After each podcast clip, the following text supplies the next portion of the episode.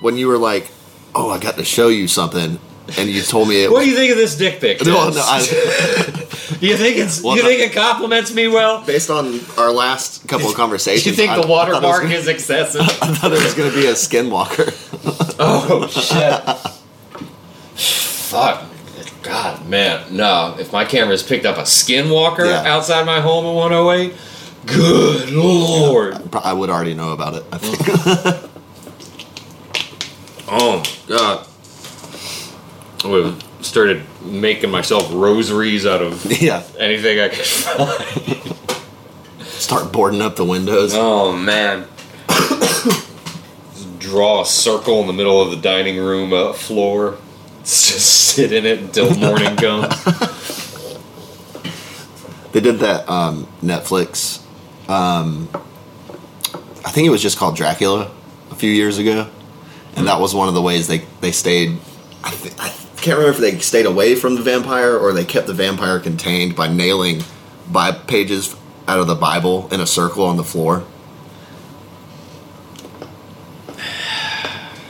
That displeases me. Yeah. It was a it was a interesting take on the Dracula story though because it was like the kind of the big twist at the end was that Dracula's trans. Yeah, yeah.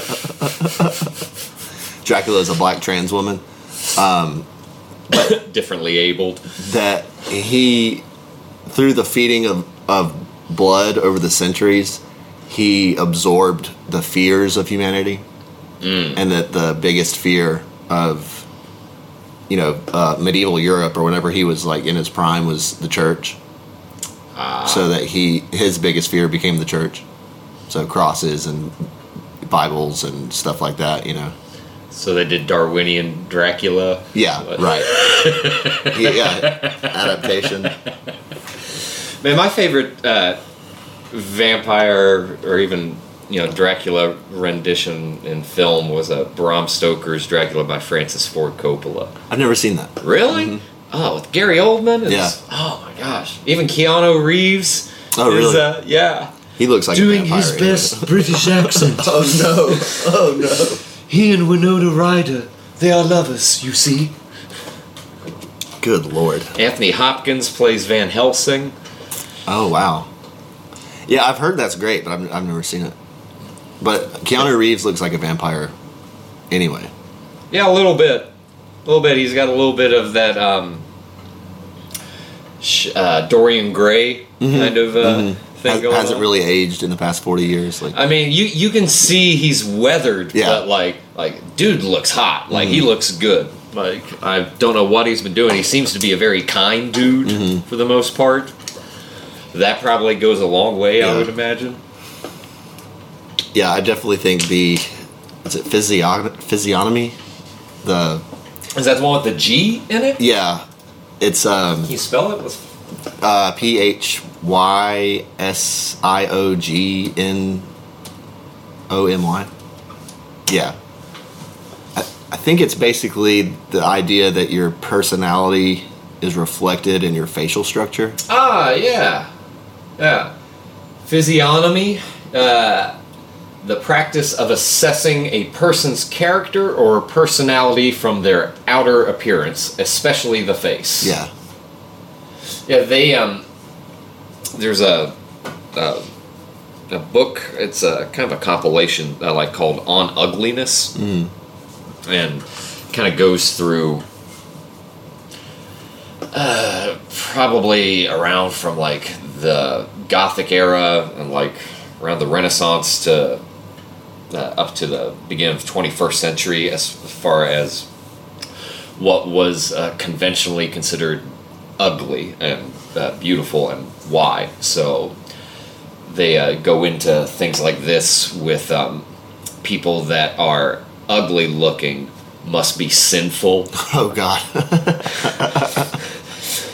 or they might not even be human. They might be Goblins.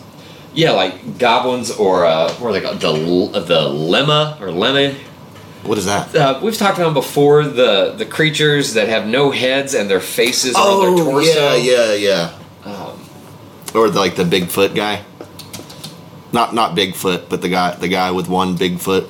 yeah, yeah, yeah, yeah, yeah. Uh, medieval creatures. Is it um, Uma? Is that what it is?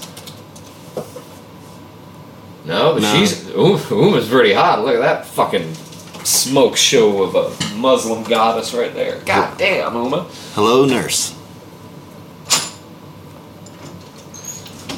I I agree with you. The, the time for the time for holy war is now. Fucking do it. God damn. That's not it. Hang on. Um, Yeah, like medieval face chest monster. I speak I speak Google. medieval face chest monster. Oh, face chest man was one. There it is. Yeah. Face belly.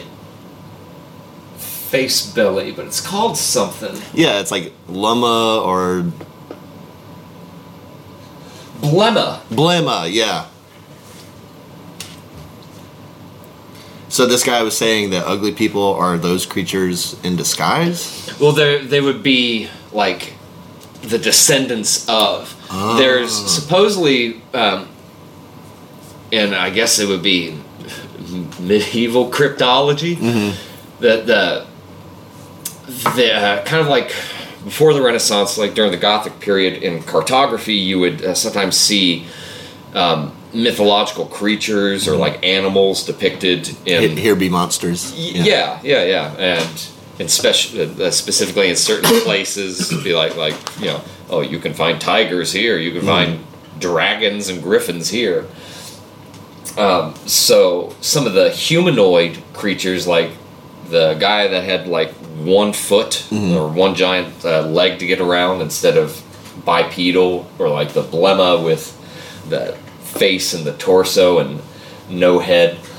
Uh, were supposedly hunted down during the uh, crusade because they could not have been made in God's image because of, of course the Roman humans were Right, right. they were the, they were the chosen ones you know it's funny how there's been a lot of chosen people throughout the ages.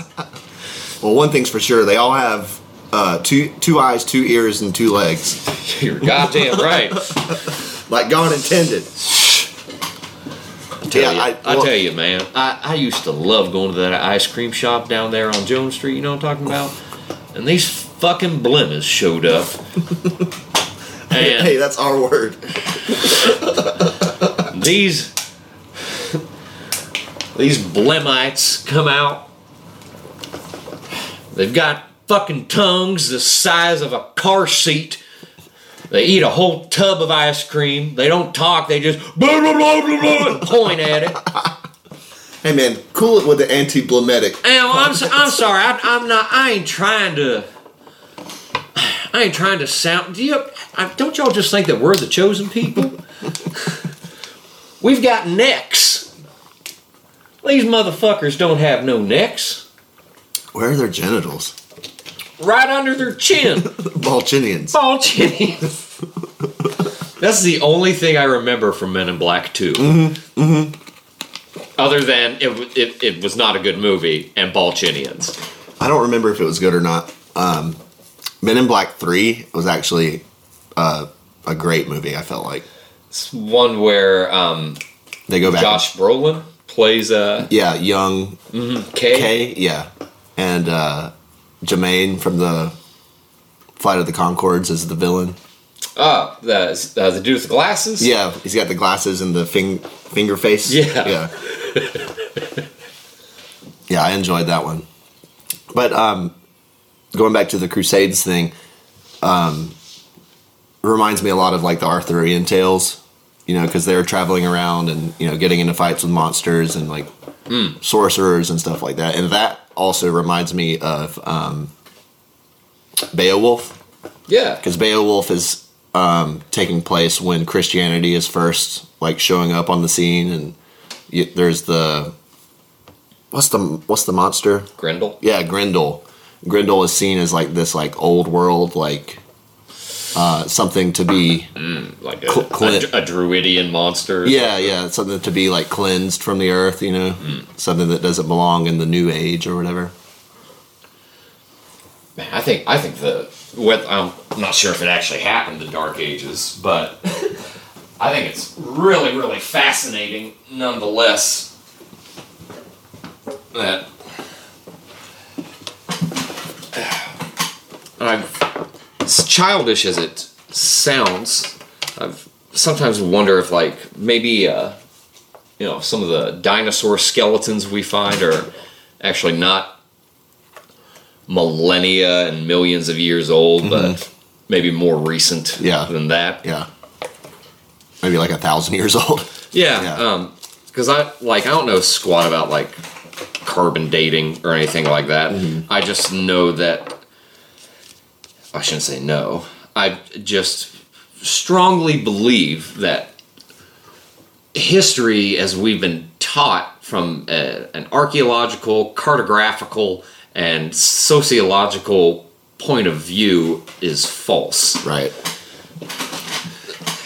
I'm definitely skeptical of the idea. It's weird because you have to like um thread the needle of like history being fal- just false in general, but hmm. also having a reference point. You know what I mean? Right. Because if it's like, well, hi- history is just completely a lie, then you're like, well, how do you talk about anything? Yeah, like if you have no you have no reference point to what happened before. yeah, so it can um, definitely sow seeds for cosmic nihilism in mm-hmm. that regard, you know, mm-hmm. because then it becomes this existential paradox where the end conclusion could probably be am I even real? Right, right. Because you're like, well, I can't like um If I can't trust history, we know history is a lie. I can't empirically prove anything that happened before I was born. Therefore, maybe it maybe life didn't exist until I opened my eyes. what I Right, mean? right. so you like fall, and and fall in a way, solipsism. in a way, that is absolutely correct. Yeah. you know,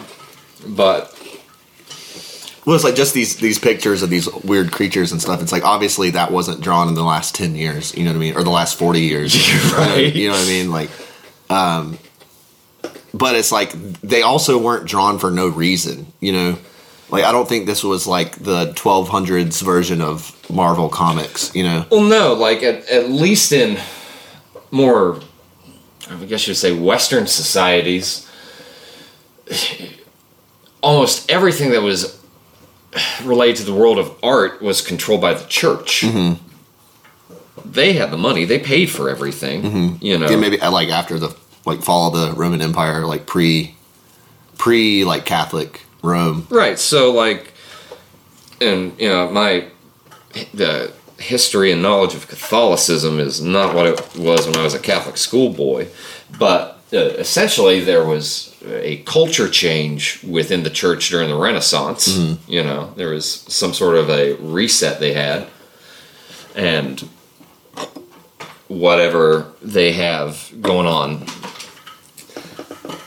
nowadays seems to just be their version of it, right? Mm-hmm. Our, our calendars all follow Rome. Mm-hmm. Um, I think, like even like within Europe and other places, they've at least in the past like two hundred years changed the calendar to be like you guys either lose days or Yeah, you know gain days. I don't think You got to throw in an extra day every few years just to make sure that uh because a thousand years from now our calendars will be wrong. Well, and, and even like uh, you know, uh, chronology itself is is dictated by Rome. You know, most of our dates come from uh, Joseph Scaliger. Uh, Yeah. Uh, so Scaligerian chronology is like what we use, and a lot of the things that he used um, had a bias for agreeing with what scholars and quote unquote prophets from the Vatican predicted would be, and to tie in with um, uh, biblical references as well. S- uh, that aside, this was 400 years ago or so. So whenever uh, a guy Morozov, uh, a Russian uh, scientist, started using uh, there was something Newton, uh, Isaac Newton, had talked about towards the end of his life, and his writings became more about hi- uh, history is bogus, like here and here are like the reasons why. Newton was incredibly brilliant uh, mind, and uh, talked about uh, something in regards to more or less the the moon being essentially the ultimate clock that that we can use, and. Morozov took this notion and used uh, lunar eclipse data because it's cyclical. You know, it will always happen. I think it's in the same spot every eight years, 11 months, and eight hours, if I'm not mistaken. You want to go outside, buddy? For sure. Have fun. Um, Yeah, Aren't you talking about flamenco? yeah, well, Fomenko used Morozov's Oh, data Okay. because, like, I mean, you think about it, like to start tracking back a lunar cycle Mm-hmm. for hundreds and hundreds of years, and to then compare that with Scaliger's chronology Right. itself. So it, it took this guy Morozov essentially his adult life Mm-hmm. to do this research that Fomenko then used to write the new chronology Mm-hmm. based on empirical data of the lunar calendar. And his conclusions were that what Scaliger and the Romans and the Vatican did with the calendar was to make up for the mathematical error that didn't work, and I think probably to fit within the biases of people who was it Constantine that mm-hmm. like wanted his year to be a specific date and whatnot. Mm-hmm. They then added in all these filler dynasties that were supposedly of the same family that just continued on, Right, right, right. but they it was like a copy and paste, mm-hmm. more or less. They ended up like adding like a bunch of time. yeah, Yeah. Um, are you familiar with Herodotus at all? No. He's called the father of history. Like um, Let me get this. Uh, as far as like academic history, Um, What's his name again? Herodotus. Herodotus. It looks like Herodotus. um, but he's he's basically the the first what we would consider historian as far as like um,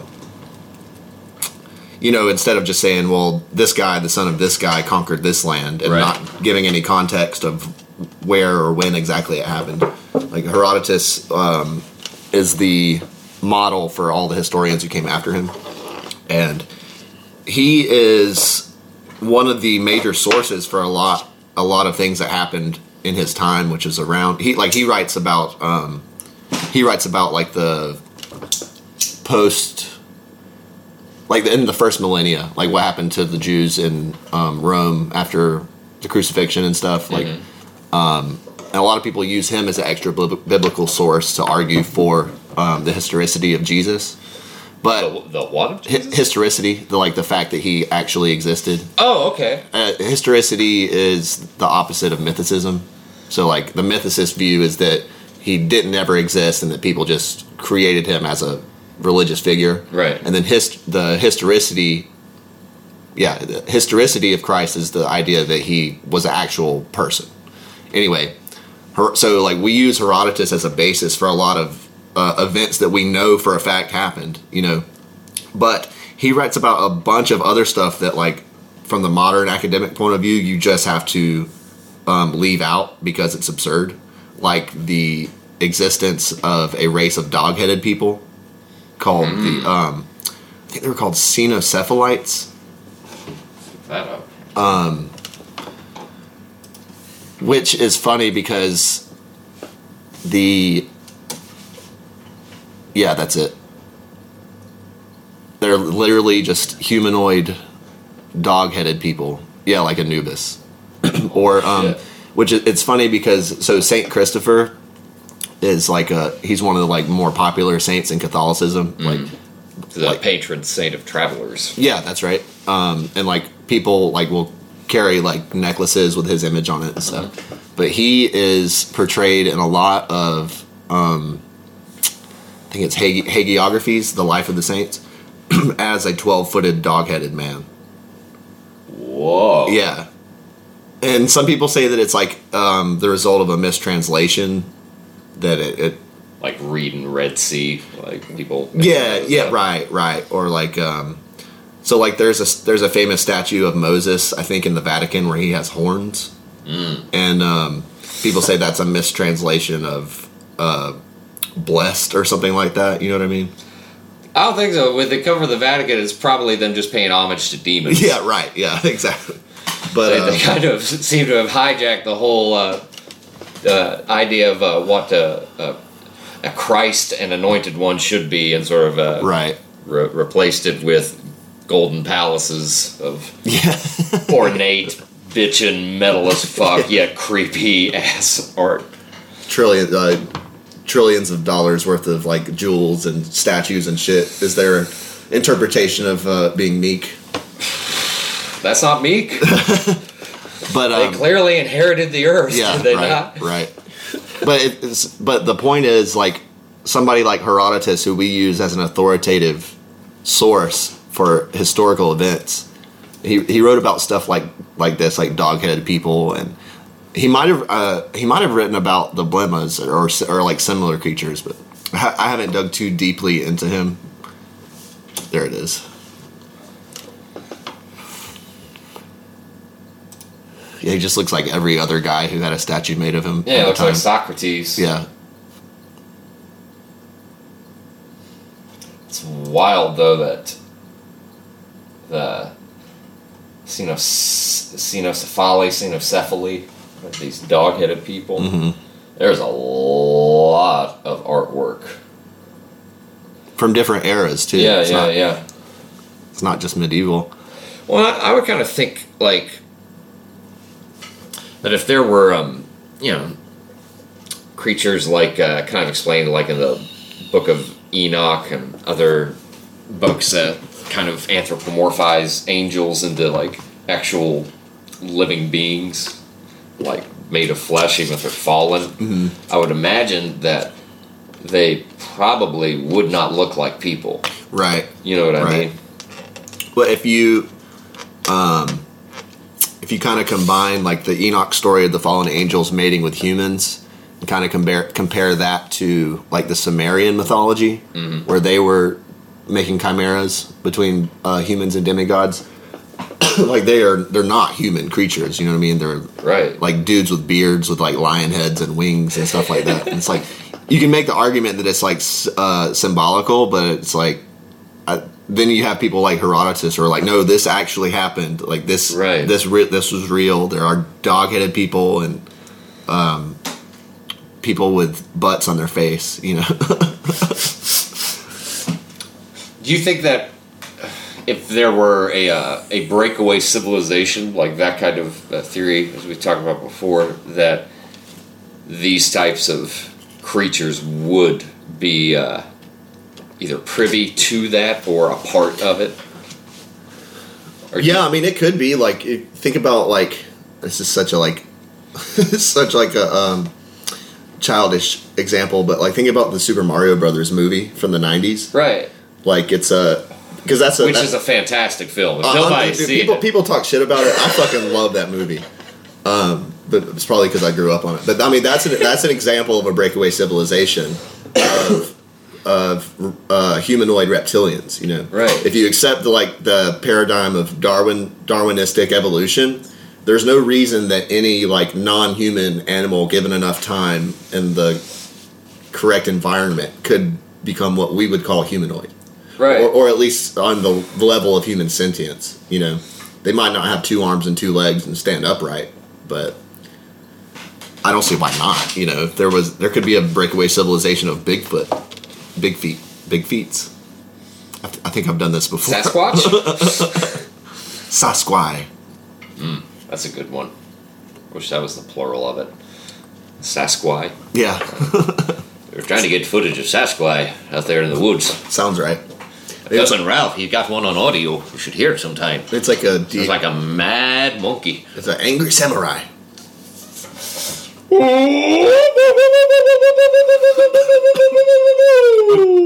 We might have talked about this on here before, but have you heard the samurai chatter? I don't think That, so. that's what they call it. It's um. So we have like what you just did is like the more common Bigfoot noise, but there is a it's and it's hard to find um, footage of it. But there are these these audio clips of what they call samurai chatter because it sounds like a like an old samurai movie of a guy just like speaking in like fake Japanese. Tell me Bigfoot's race. yeah, yeah. but it's that like, he even even talks in like English and an American accent and make Oh, hello! you help me? I lost in the wood. It's very dark. I'm very scared. I'm a Bigfoot, but I lost. emotional damage. Emotional damage. Um, God, I love that meme. But it, it's that, yeah, it's so good. It's like you know that stereotypical like low guttural voice that people will use when they're like making fun of old Japanese movies. That oh, Right. That I mean, that's what it sounds like, and um, I'd, I'd tell you to pull it up, but it's so it's so hard to find. But uh, it's a, it's weird, man. It's creepy because it's like it's obviously not English. You know what I mean? Right. But it's not actual Japanese either. But it's like it's vocalization. Does it sound like a person? somebody told me it was Bigfoot and I believed them. You know what I mean? Like it could be a person, but so could whoop whoop. Like that could that's you know I just did that. you know, Right. so Yeah, there's only been um, a couple of pieces of footage of the the whoop whoops that uh, I think one of them, uh, what's his name, Dave Paulides, like after the the missing four one one movie when we started doing like uh, Bigfoot uh, stuff and whatnot. There's like one shot of like a couple of guys that are like camping out in the woods and they've got their night vision on. And whatever is making the noise it seems to be much louder and more powerful than what a human being Right. like push out. Like just the way it reverberates through the woods and the uh, the tone and timbre of the like Yeah. that sound or whatnot. And it's like super duper loud. And if i'm not mistaken you hear something else from another direction so it's like, if these guys aren't doing a hoax, they did a really good job of doing it. yeah yeah And not to say that human beings wouldn't go that far to trick people, especially they absolutely would. yeah, especially if you can make money off of it. Well, it's like you see the um, like the Discovery Channel Bigfoot hunters. They'll just be out in the woods, like slam. You know, they're trying to replicate what they call tree knocking, Mm. and they'll just like take a branch and like slam it up against the tree. You know, to try to like demonstrate that we can't make those noises, Right. You know, because the noise, the what they call tree knocking, is so loud it can be heard from such a long distance that we physically can't replicate that. You know? Right.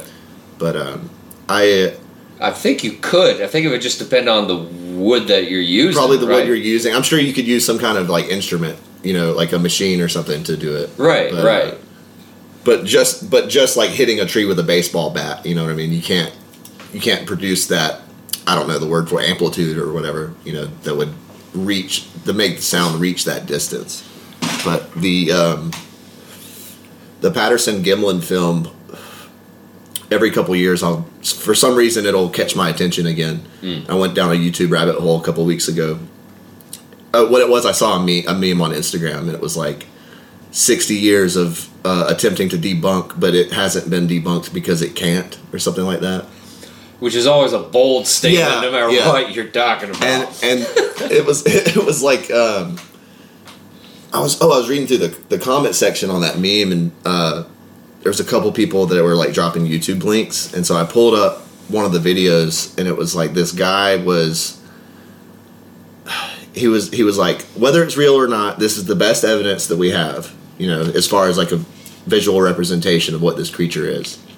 And he's like, so how can we use this video to scientifically prove what this is. Like, is this a man in a suit or is this not a man in a suit? Right. You know what I mean? Because if it's not a man in a suit, then it's some it's that's crazy. You know. So um, he because in that video it was like a high def like remastered version of the video, and it's like you can see there's a functioning elbow on whatever that is, but the fact that the so in a photograph you can like draw a line you know what i mean? Say okay well this is the relative length um basically what he was saying is like the arms of that suit or creature or whatever it is are the exact length of the legs which is not the case in humans our our arms are like um 16% shorter Yeah, than our uh, uh, Lloyd Pye makes a similar Right. argument uh, to say that um, there is not like one common ancestor that evolved over time, e- e.g., like Cro-Magnons, and uh, yeah it's not linear yeah, Mm-hmm. yeah, that there are separate beings, Right. like separate species entirely, and that uh, the bone density is different, the um, uh, bone structure, especially of the feet, like like the fossilized feet that they've found, Mm. are not like human feet. Like that, they are not designed to be heel, big toe momentum, and Mm. then balance with the pinky toe. That they are designed like hands are designed. Right, right. But the the point this guy was making is that the the location of the elbow on the arm Right. of, of, in the Patterson Gimlin film can't be a man in a suit because the length of the arm, like a suit, can't change where your elbow is. You know what I mean? Oh, good point. Like, yeah. yeah. You can't you can't make a suit that makes your arm bend in no, the, you, in the you middle of have your something forearm. with uh, forearm extenders. Right, right, but you can't extend whatever that your you can't extend your upper arm to make your elbow farther away from your shoulder. Right. You know what I'm saying? So like that that was his reasoning in saying that like this can't be a hoax. It's like physically impossible. Right. Unless it was just like they had like the best animatronics we've ever seen. And this was like back in the 60s. E- either that, I would say that like if I'm doing like devil's advocate, Mm-hmm. that what could have been done is that they could have gone in frame by frame and etched and drawn in A- and it- an arm yeah to Movie? to make it well you- Maybe. if, if you because if you think about it a movie is just a, a series of pictures Right, right. played in quick succession right. or succession succession um, so you can uh, like they would do it all the time in uh, photoshops Mm-hmm. like before there was a application software adobe photoshop there were actual photoshops Mm-hmm. where you can go in and like like postcards? A lot of postcards will use just the same sky background for Oh, whatever right, right. city it is right? If you're trying to advertise your city or show your friends like hey i was at this cool beautiful place. Well if you have a photographer and you hire them they may not get to have a good day to get the sky right? So they would go in and just they this uh I wish I could remember the name of the company. They did a lot of postcards throughout the 20th century, and I think some of the 19th century as well. But they would just use a different uh, or a, a series of uh, backgrounds of sky. They would just go in very meticulously and like with uh, usually with uh, some sort of magnification, you know, to zoom in, right? You- so you have lenses that you would put down and tools, and you could go in and cut things out. So they would cut out the city line, so the light poles, everything, like away from the sky, and then add in a layer behind it of picture of a sky, and then Kind of like what NASA does. no, everything they do is. Are you are you serious? But You don't I mean, believe the I- moon's real? Is that what you're telling Oh, you don't think the moon? I can see it. It's right there. What a numbskull! But um, I mean, you have a point. Like, yeah, technically, you could say, well, they just went in and I'm, uh, I'm saying that like So that would be so- the only using the technology at the time. That would- yeah. you- What was that? Sixty eight. sixty four, something like something like that. So I mean, computing was not there. Right, right. You But know what I mean? E- even at They Zapruder filmed it. In other words, Oh man, I hadn't even thought about But the- that. but the only- but that's yeah, that's a similar argument. Like you can before it gets finished, right? Mm-hmm. You tweak it. You you you make these corrections to it. So you would have artists that would be able to do this kind of stuff Right. with very like uh, small canvases. I mean, if, if you even think about like uh, uh, the movie Fantasia from uh, Walt Disney, there are certain animations in it, like especially uh, towards the end. There's a scene where it's like sort of like Gregorian chant or something, or like a churchy chant, and there's a bunch of monks with torches walking in a line across a bridge. Some of the animations on that were less than an inch big Really? like uh, Wow. some of the ones the torches and monks in the background started off around a quarter of an inch and That's then insane. like and so they're, they're animating these at 30 frames per second That's ridiculous. Like Yeah. that, you don't see anything like that. it may have been days. 24 with So, film back what- then but it, regardless Right, right. S- so like uh, point being that if if it were going to be faked to me that would be the only way to do it Yeah. would you would have to take it apart frame by frame and essentially rebuild it and then But we rebounce it we have it- we- term we have a contemporary example of that that was happening around the same time. Um, Harryhausen, I think is his name. He was the he was the stop motion guy in the '60s. He did um, Clash of the Titans. okay okay yeah um the um what was it uh, uh, the stop go i think animation it was like a precursor for cgi Well, yeah, it was like modeled after like what he had done in Right. clash of the titans It's ba- basically what we call stop motion now. It's like you know clay figures. That what are, his name again I think it's Harry Harryhausen. H a u s e n. A u. oh Yeah. Housens. There we go. Oh, maybe that was his last name, Harryhausen.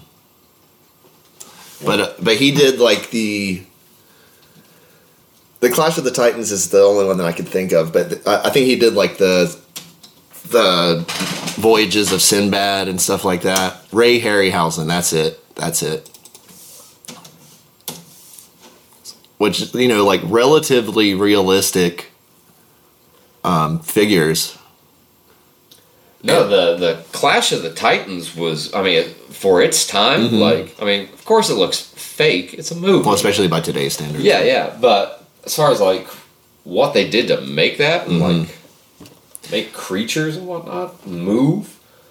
So it's like even you could even if they went and hired Ray Harryhausen and was like make this Bigfoot video, it's like that was the best thing he ever did. You know what I mean? Compa- Yeah. com- compared to like the like films that he was involved in, like um, with Hollywood budgets behind them.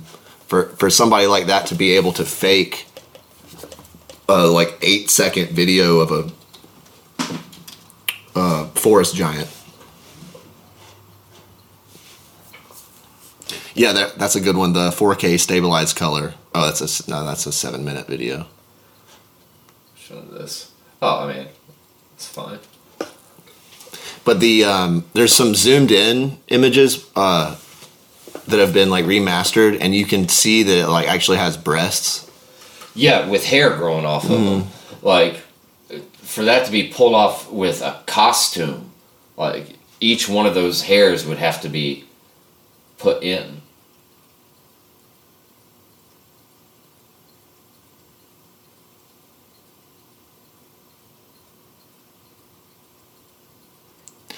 So like, yeah, I mean, you could make the argument that could be stop motion, but that's a damn good job if so. That doesn't look stop motion.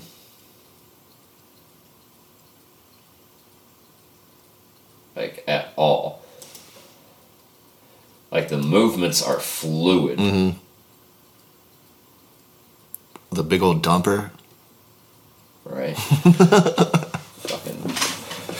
Fucking dump truck ass. Look at that thing. That squat squatchussy. Oh man, I'm trying to get all up in that squatchussy.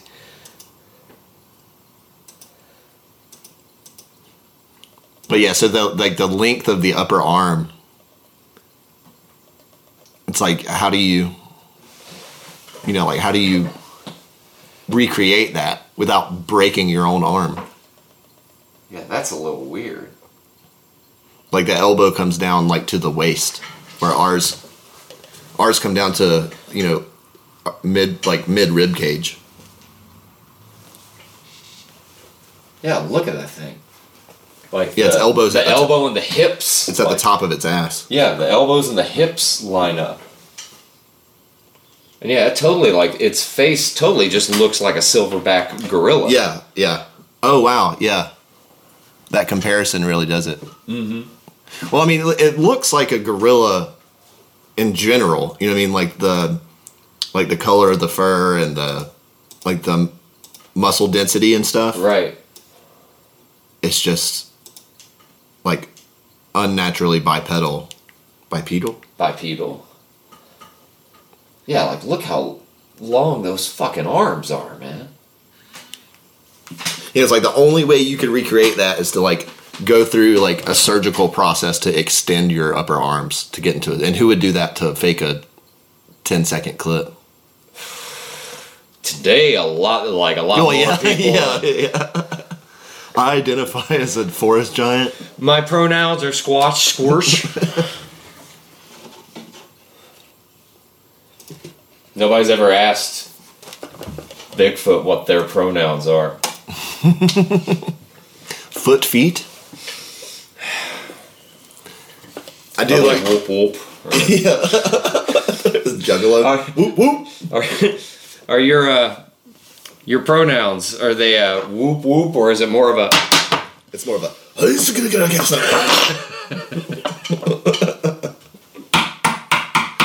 yeah, yeah.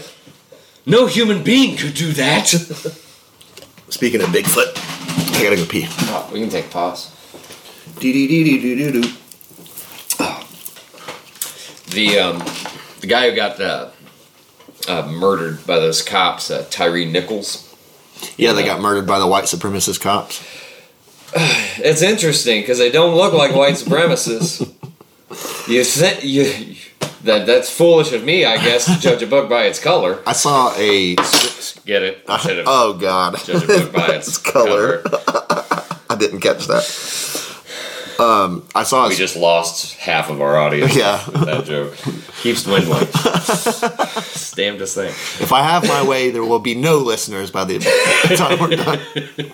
Um, I saw a screenshot, and I don't know if it's real. You know, it's just something you see on the internet. But it was, um, it was a screenshot of a news news coverage of the story, and they had like blown out the photo, like overexposed it, or turned up the contrast. I don't know my photo, photography terms, but so that their skin tone was like way lighter. So like if you were just like you know, most people aren't actually watching the news, it's just on. Right. So if you were to like see it out of the corner of your eye, you'd see four white guys. And it's like it's like make this fit the narrative. We have to make it fit the narrative. Part of me kind of hopes that that's just a fake meme that somebody made, and Yeah. a parody. Right. I hope so. But I mean, I, I would not put it past corporate news to do some. Uh, what's the proper word? Chicanery. Yeah, I think that's right. Let me see. Chicanery. Tomfoolery. Definition. Yeah, the Yeah. use of trickery to achieve a political, financial, or legal Yeah. purpose. I mean, it's not there. Deception is not uh, beyond the moral compass of. No, damnedest thing. damnedest thing. But um, uh, particularly like around the pandemic, like there's a video of because you know Joe Rogan became like their fucking scapegoat for just about everything because he was you know not participating in the jab, vocal about it. So he. Whenever he made his video or one of the he caught COVID, they tinted his skin Yeah, greenish I did see that. to make him look sickly. It's so ridiculous. So And- like that was that was CNN. You know the Mm-hmm. as far as like when I was a teenager, they were like middle of the road as far as like Yeah. news sources went. You know, and uh, which I you know instilled in me, I guess, a false pride of being like, well, I'm getting it from reliable sources, my news. And then I see how that plays out over a long enough timeline. And uh, it, it turns out that that's not really a good way of thinking. No. But um, yeah, this uh, this dude got fucking murdered by these pigs, man, and like on camera, nonetheless. I saw something where there are ties with FedEx that like The shipping company? yeah, that his one of the the uh, I really hesitate to use the word cops, but because I think that doesn't insult the people who actually want to protect and serve and bring justice to people who have been wrong. One of these murderous cops uh, had a an ex baby mama that Tyre Nichols was seeing Yeah. and that somehow uh, they were uh, I don't know worked at FedEx or something, and somehow was connected to FedEx, and they were connected somehow with the uh, Atlanta Police Department. I think that's the city, and that it seems to have been uh, somewhat of not an orchestrated hit, but more or less that people knew about it and were just like, oh, well, we'll just go fuck him up then if Yeah. he's giving you problems. Right. Right. It was like a re- like a revenge Yeah. thing. And I don't know if they if they killed him on purpose or if it was just like a side effect Well, of, I, I of their don't think it was an brutality. accident. Well, yeah, You know? right. Um, I saw just a cursory theory. It was like the apparently a couple of the cops had like ties to like some gang or something like that, and they were saying it could have been like a, In law enforcement? Gangs are involved in law enforcement? well, they were they were Where are you getting this news? they were tied to a gang other than the police force. and then that it was actually a gang hit, but I mean I don't have any evidence for that. But Yeah, no, nor do I. Like my my stuff is like anecdotal at best. But let me see if I can.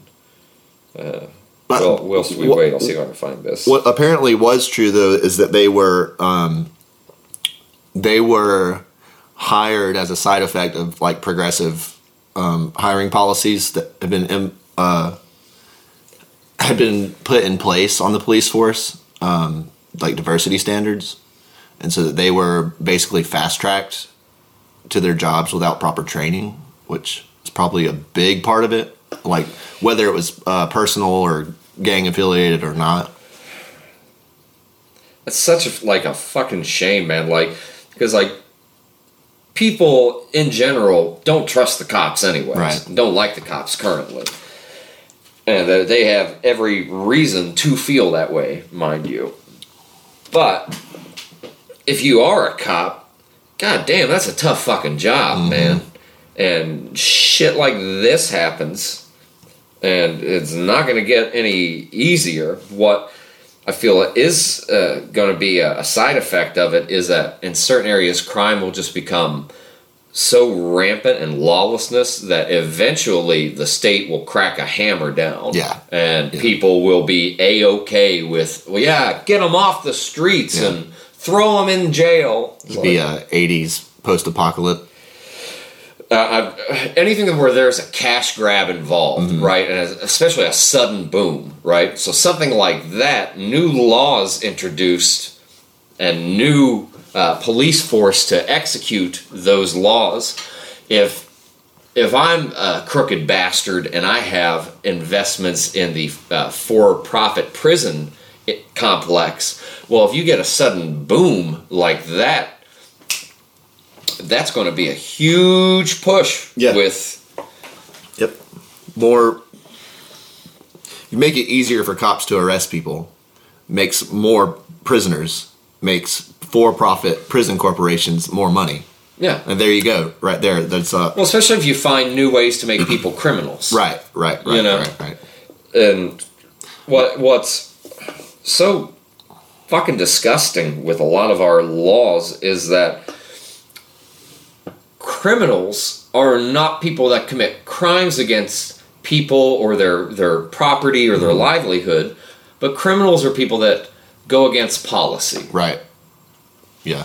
They, they they're policy violators. Yeah, so some laws and uh, policies are the same and like it should be. Like you should be allowed to go around just like shooting people that you don't like Right, and like, right. you know. Like on the very like the uh the most simple terms, every crime um, can be boiled down to theft. Like true true a true crime. Mm, that's interesting. Yeah, like so like murder for example is the the theft of someone else's life. Right. You know what I mean? Um, rape is the theft of someone's uh, consent or their uh, bodily autonomy. Right. Um, and then you have just straight theft where you actually take physical material from somebody. And i can't it's like i'm i'm sure i'm overlooking something but it's hard for me to imagine something that could be considered a crime uh, that's not theft you know what i mean? Uh, which like like drug like drug laws for example. Yeah, there is no thievery. there is no there is no thievery in getting high. You know you could say oh you're robbing your fu- yourself of a future Then I'm the victim. Yeah. Why are you Right. why are you punishing Right. me if I'm the victim? Yeah, you can't put. Yeah, exactly. Well, this is for your own good. You're gonna throw me in a box and not allow me to live until you say I can get out. And not only that, I'm gonna be in there with people that deserve to be like, like in there. It's like that- you, you can't be the perpetrator and the victim at the same time. Yeah, like- otherwise it's not a crime. our, our prisons are so fucked with that, mm-hmm. man. It- It's like that should be a place for violent offenders to go. Mm-hmm. Like, period. yep, murderers, rapists, you know, child abusers, you know, stuff like that. Yeah, like uh, I mean, you know, And that's it. You know, murderers, rapists, thieves, and I mean that's what else is there? That, you know, people that break policy, Yeah. right? If if you go against the uh, the IRS, right? Well, it seems to be only if you're like wealthy and you go against the IRS. yeah, yeah, They'll they'll get you for that, you know. So like tax evasion or like you know SEC violations stuff like that. If you break their drug laws, they'll get you for that because they make the money off of drugs. But it's Not like you. It's like when it's when policy violation becomes a crime. It's like what's the difference between the government and Twitter? You know what I mean? Well, according to the uh, the Twitter files, not too much. People haven't really been uh, talking too much about that. It's like um, uh, the both the Trump administration and the Biden administration went to social media companies to pressure them to be like, "Hey, you guys need to start censoring more." Yep. And- take this particular person off. Right, right. Which that's why like people are like Trump twenty twenty four. That's the way to go. Like, dude, suck my dick. Yeah. I'm not holding water for that bastard anymore, dude. It's like I was never like a cheerleader for him, but it's like, yeah, he pisses the people I don't like off, so I'm I'm for him. You know what I mean? It's Right. like, but now it's like, oh no, he's exactly like all the other ones, just a different shade. well, like I uh, I've told people before, it's like I I still think he was a better choice than Hillary Clinton, Yeah, and I think he probably would have been a better choice than Biden. Mm-hmm. But Biden is demonst- it's demonstrative that he ain't in charge. right. Yeah, And he's cool with you knowing that, like, like, look, y'all, I'm just the president. yeah. That's a good way to put it. That's a good. way. He's like. He's uh, he's the cashier at McDonald's. Like, man, I, I just work here. He is the PR of PRs. Like he, what whatever he says, everything that's related to public relations will be like, like we'll we'll defend, spin, make whatever our president says not sound like the last guy, and we're gonna make sure that if nothing else, we kind of keep the dog and pony show on a happy and upward momentum. It has its perks and it has its pros. something positive. I will say something positive about, of about Biden. He, from time to time, will say something that's true. Like half the women in his administration are women. The more you know. Yeah, and it's like the the more that time goes on, I think that becomes more true in general that less and less women are actually women. It's a fucking clusterfuck. Uh, we'll talk about that in a, in a second. I found this uh, this uh, clip that this gal was talking about with Tyre Nichols. It's like two minutes. 2021, the 2021, the very first time we were in Indiana, we were about to get sworn by the cops.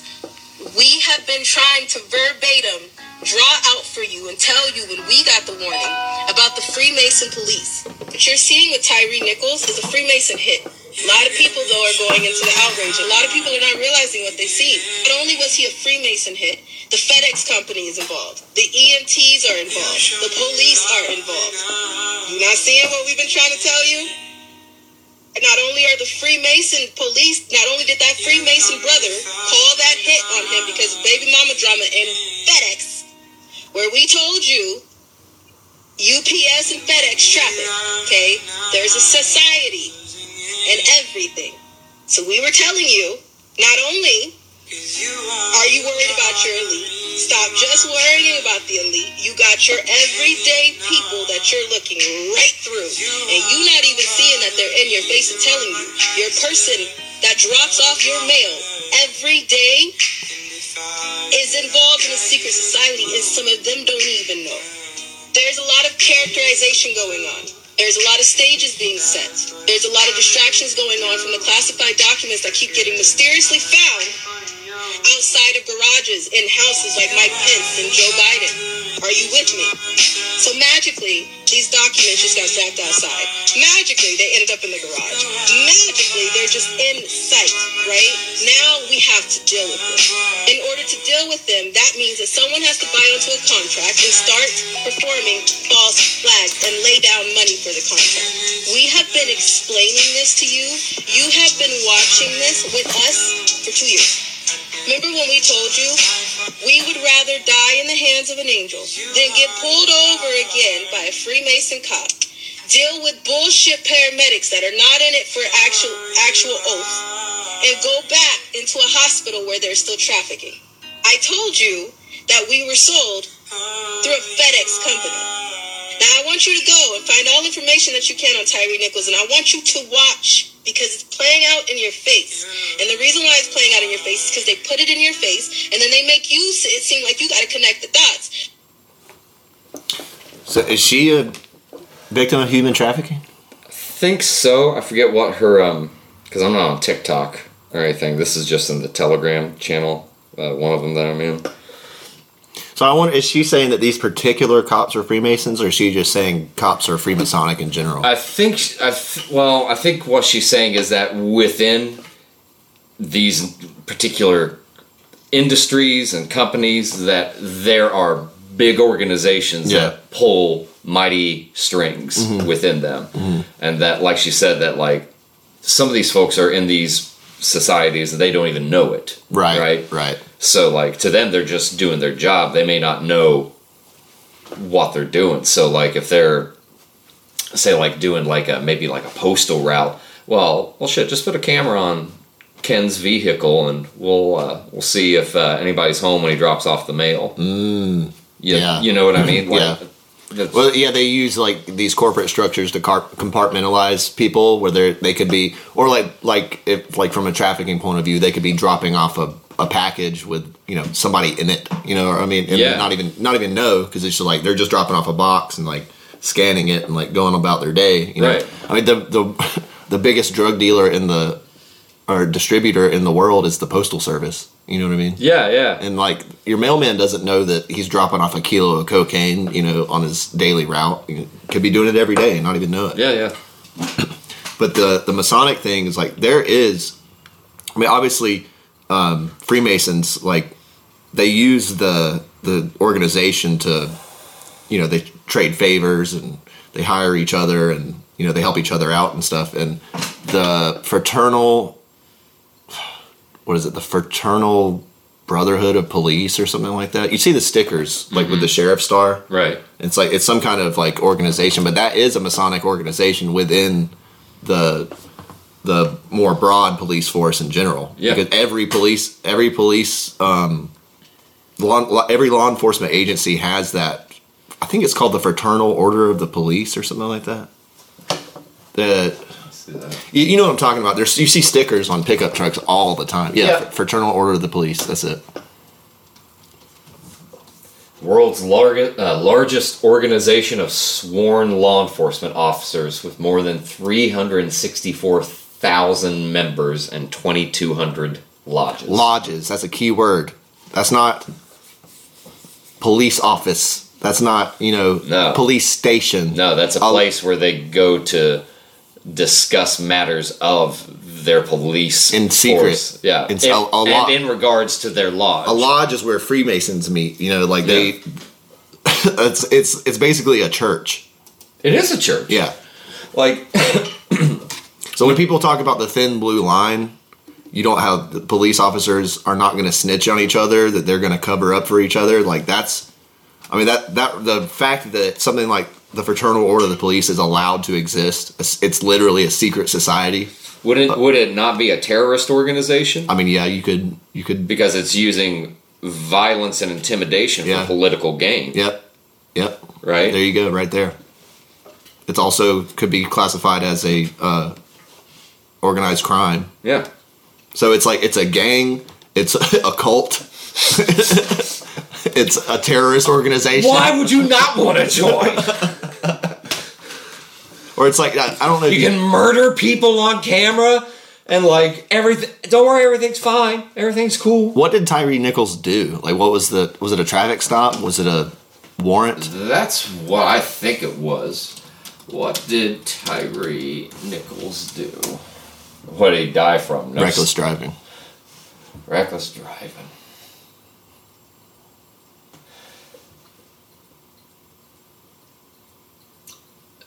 Memphis Police Department. Uh, so it wasn't Atlanta, it was Memphis.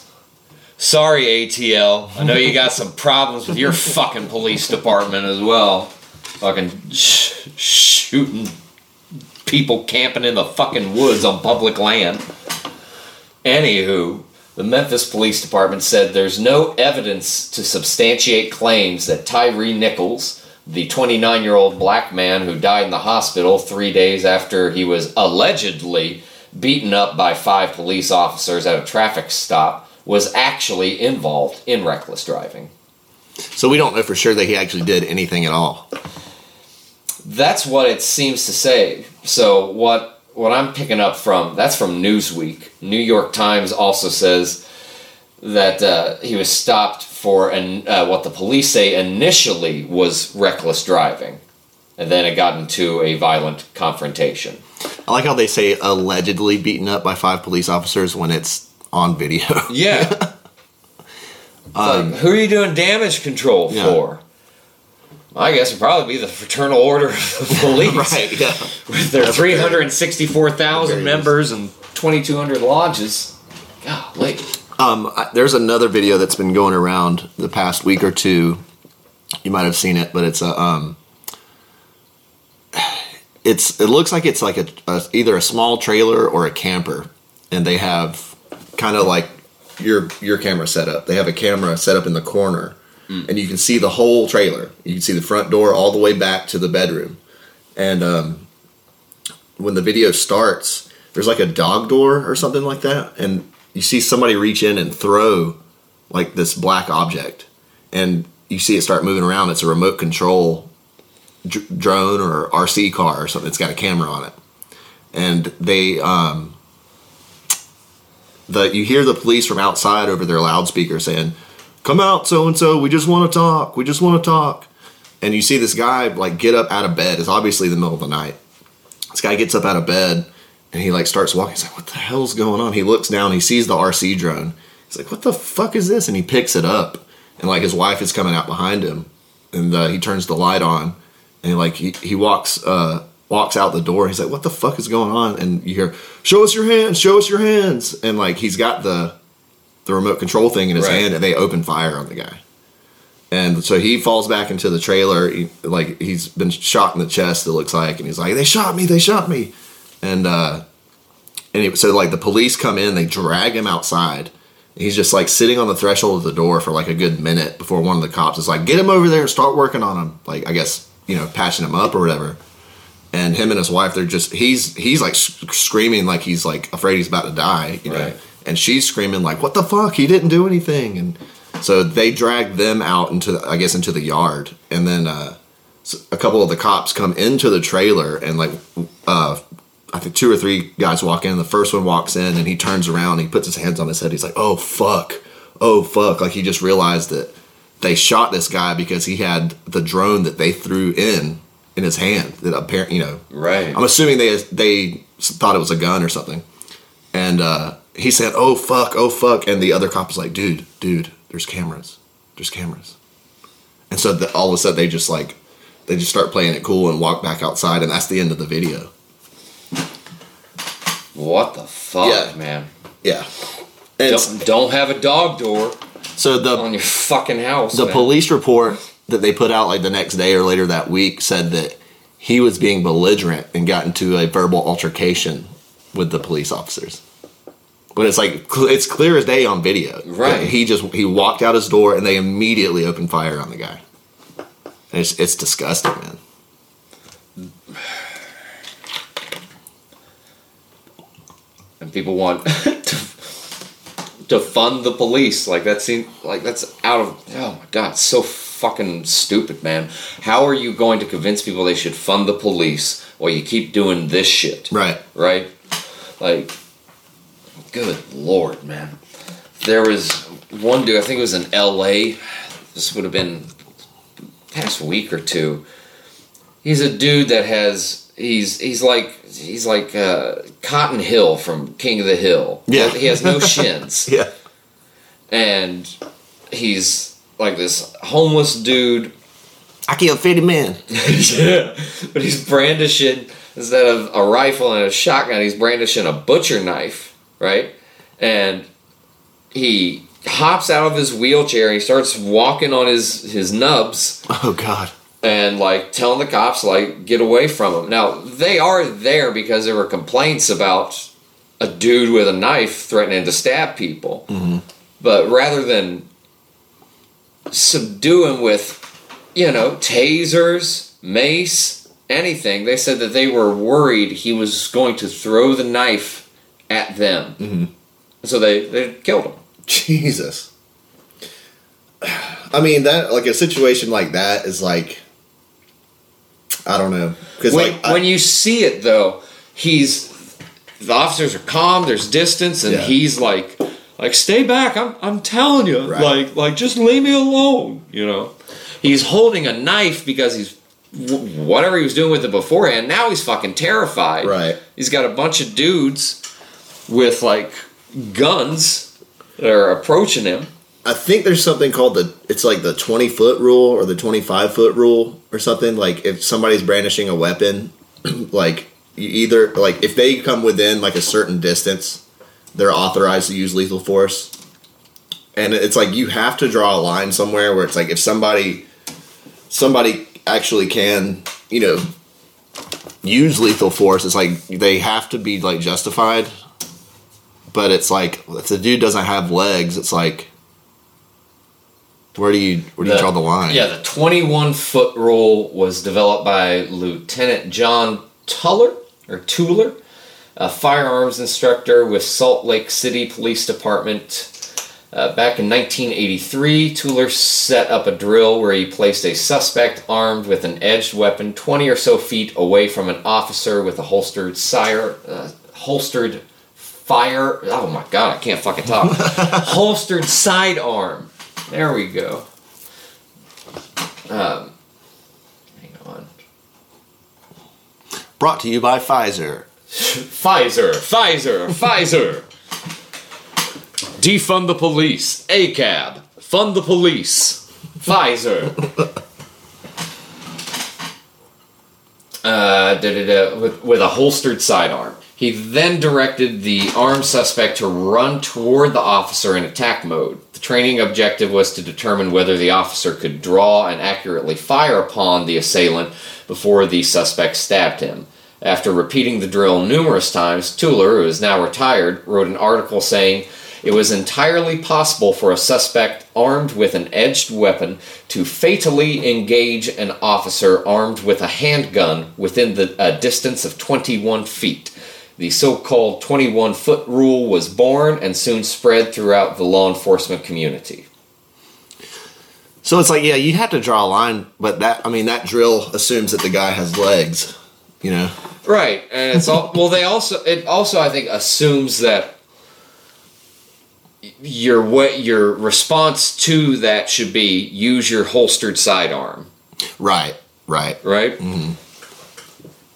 Like they have net guns now. Yeah. you know what I mean. Yeah, they could have tased. They- bolo twists, He's a fucking um, horse tranquilizer from, you know? right? Like Lord knows, dude they, that- the Lord knows I've got fentanyl and ketamine in the uh, evidence room. So why not repurpose There you go. those There you go. into trank darts? That's a good idea. I mean, the guy doesn't have any fucking legs. so it's like,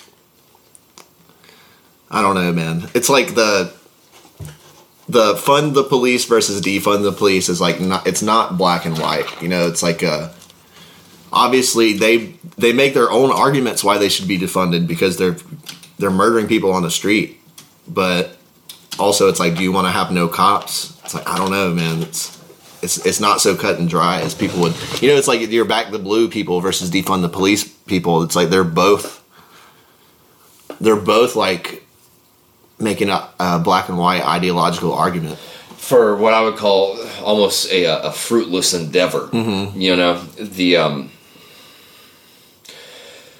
it's kind of like the whole notion of like anarchy, where it's like, well, yeah, the, there shouldn't be any state cops. It's like, well, then you're just going to have rich folks with private police, Right. to en- enforce whatever they want. Isn't that kind of what we have currently? Yeah, yeah, you know you know and they're already protected by the state because they're part of the state and you at the same time you can't abolish all the cops because I, I believe you do need some law enforcement you know? Like i've been the victim of an arsonist before.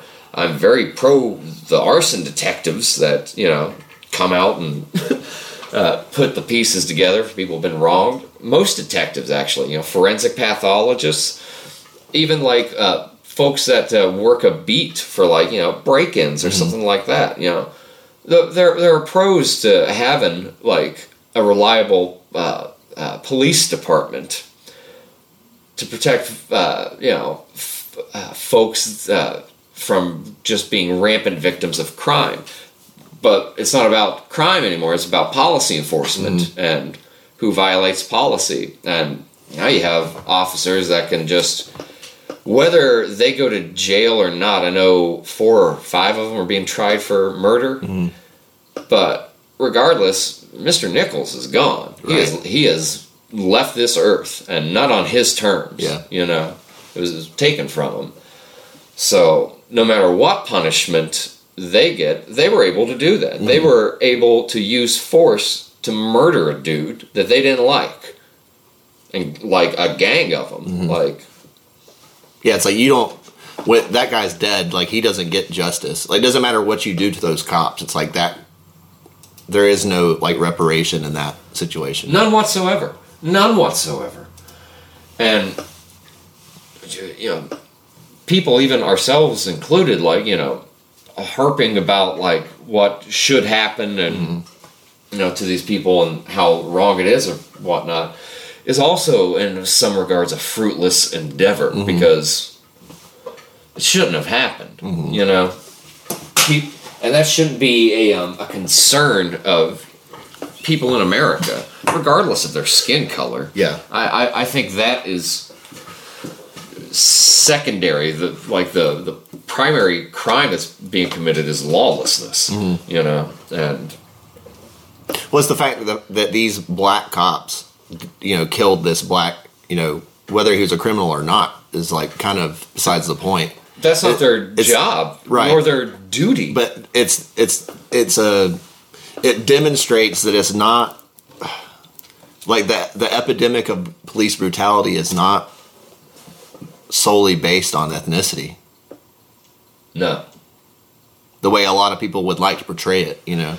I, I think a lot of folks that push that are um, grifters and culture vultures and uh, carpet baggers, you know, siren chasers. They want. Uh, it's it's kind of like how people will get duped with uh, either like church religion or like atheistic secular uh, ideologies where a, so- a solution is provided and it's like it's like well this is this is why that is and you know you can be a part of something great you can help us combat this evil mm-hmm. join us and with together we'll we'll put a stop to this so it's it's cloaked in nobility but i think at the end of the day a lot of these leaders of activist movements with Your Al Sharptons and Oh, him! Oh, he's he's an honorable dude.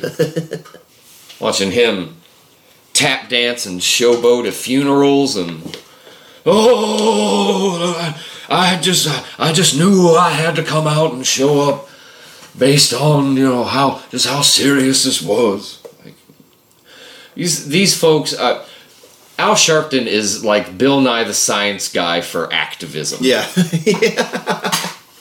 he's not he's not an activist. He's a uh, He's an a- activist. he's a he's a political engineer. I mean, I I wouldn't give, I wouldn't use the e word to give him that much credit. That's He's like the assistant engineer. close as I could get to Bill Nye's. Uh, ac- actual, Touche. he's not a scientist. He's a mechanical engineer. But yeah, it's like you said, it's it is an epidemic. Whenever it, it just it just keeps happening, right? And ag- again, I I don't think that it's driven by race a lot of times, but at the same time, I would imagine that there's probably a, a higher number of incidents with law enforcement with vehicle and traffic stops where the person driving being black probably has to answer a few more questions Yeah, than somebody yeah, who's white. Yeah, I, I would agree with that in general. Um, I think a lot of that probably comes from police training because they're trained to police ghettos and poor neighborhoods differently than suburban and rich neighborhoods, right? So they will see a black man driving a car and be like, "Well, he could be coming from this hood over here. We're gonna Right. we're gonna find out what what this fella's all about." You know, I think that kind of racism happens. But as far as Yeah, like I'm not I'm not saying it's not a factor at all. You know what I mean? Right. But it's like it's not. I mean, this, this the Tyre Nichols situation is a good example as it not being the the police problem is not a racial problem in general. You know what I mean? Like it, it definitely does play a factor in, in certain situations. Right. But the pro- with the problem we have is a gang problem, not a uh, not a uh, ra- racism. Obviously exists. You know what I mean? But it's like Tyre Nichols didn't die because of white supremacy. White supremacy is systemic in, in every police department. you know right, what I mean? racism is a problem you can't solve. Right. right?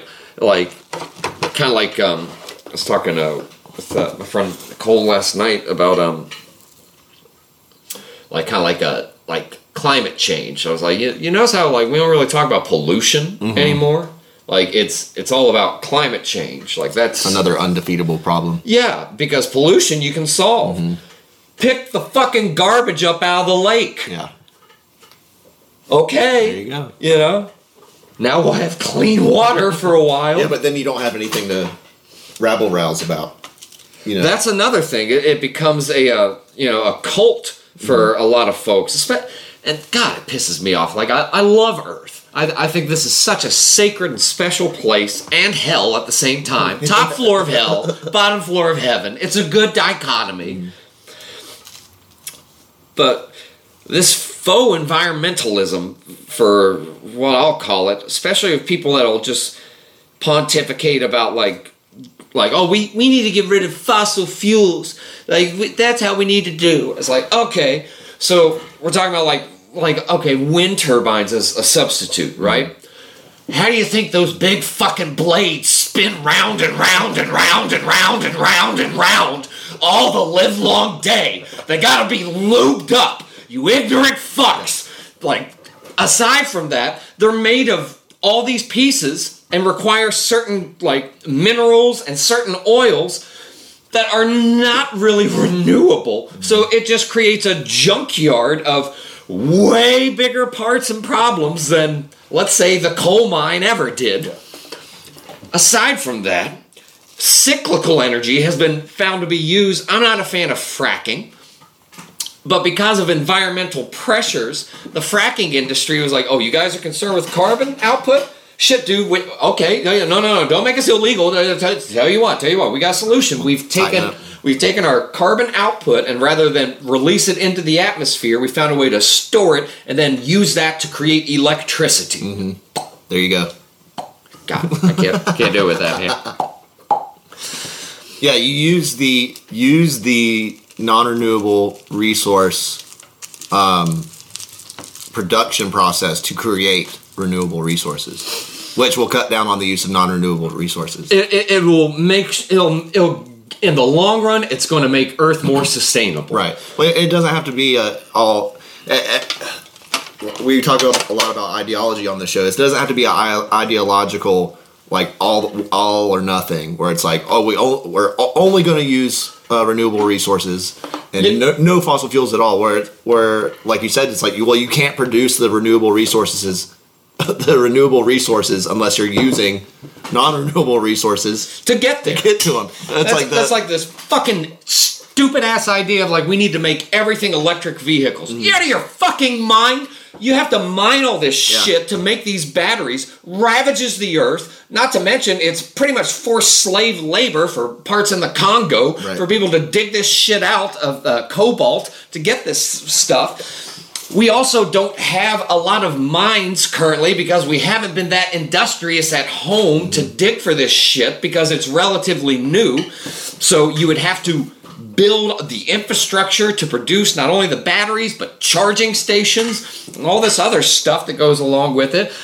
Also, if we're trying to think about, well, we need to be more conservative with the uh, the energy and what we're putting out. Well, goddamn, if you're everybody's charging the fucking things up all the time off of coal produced electricity.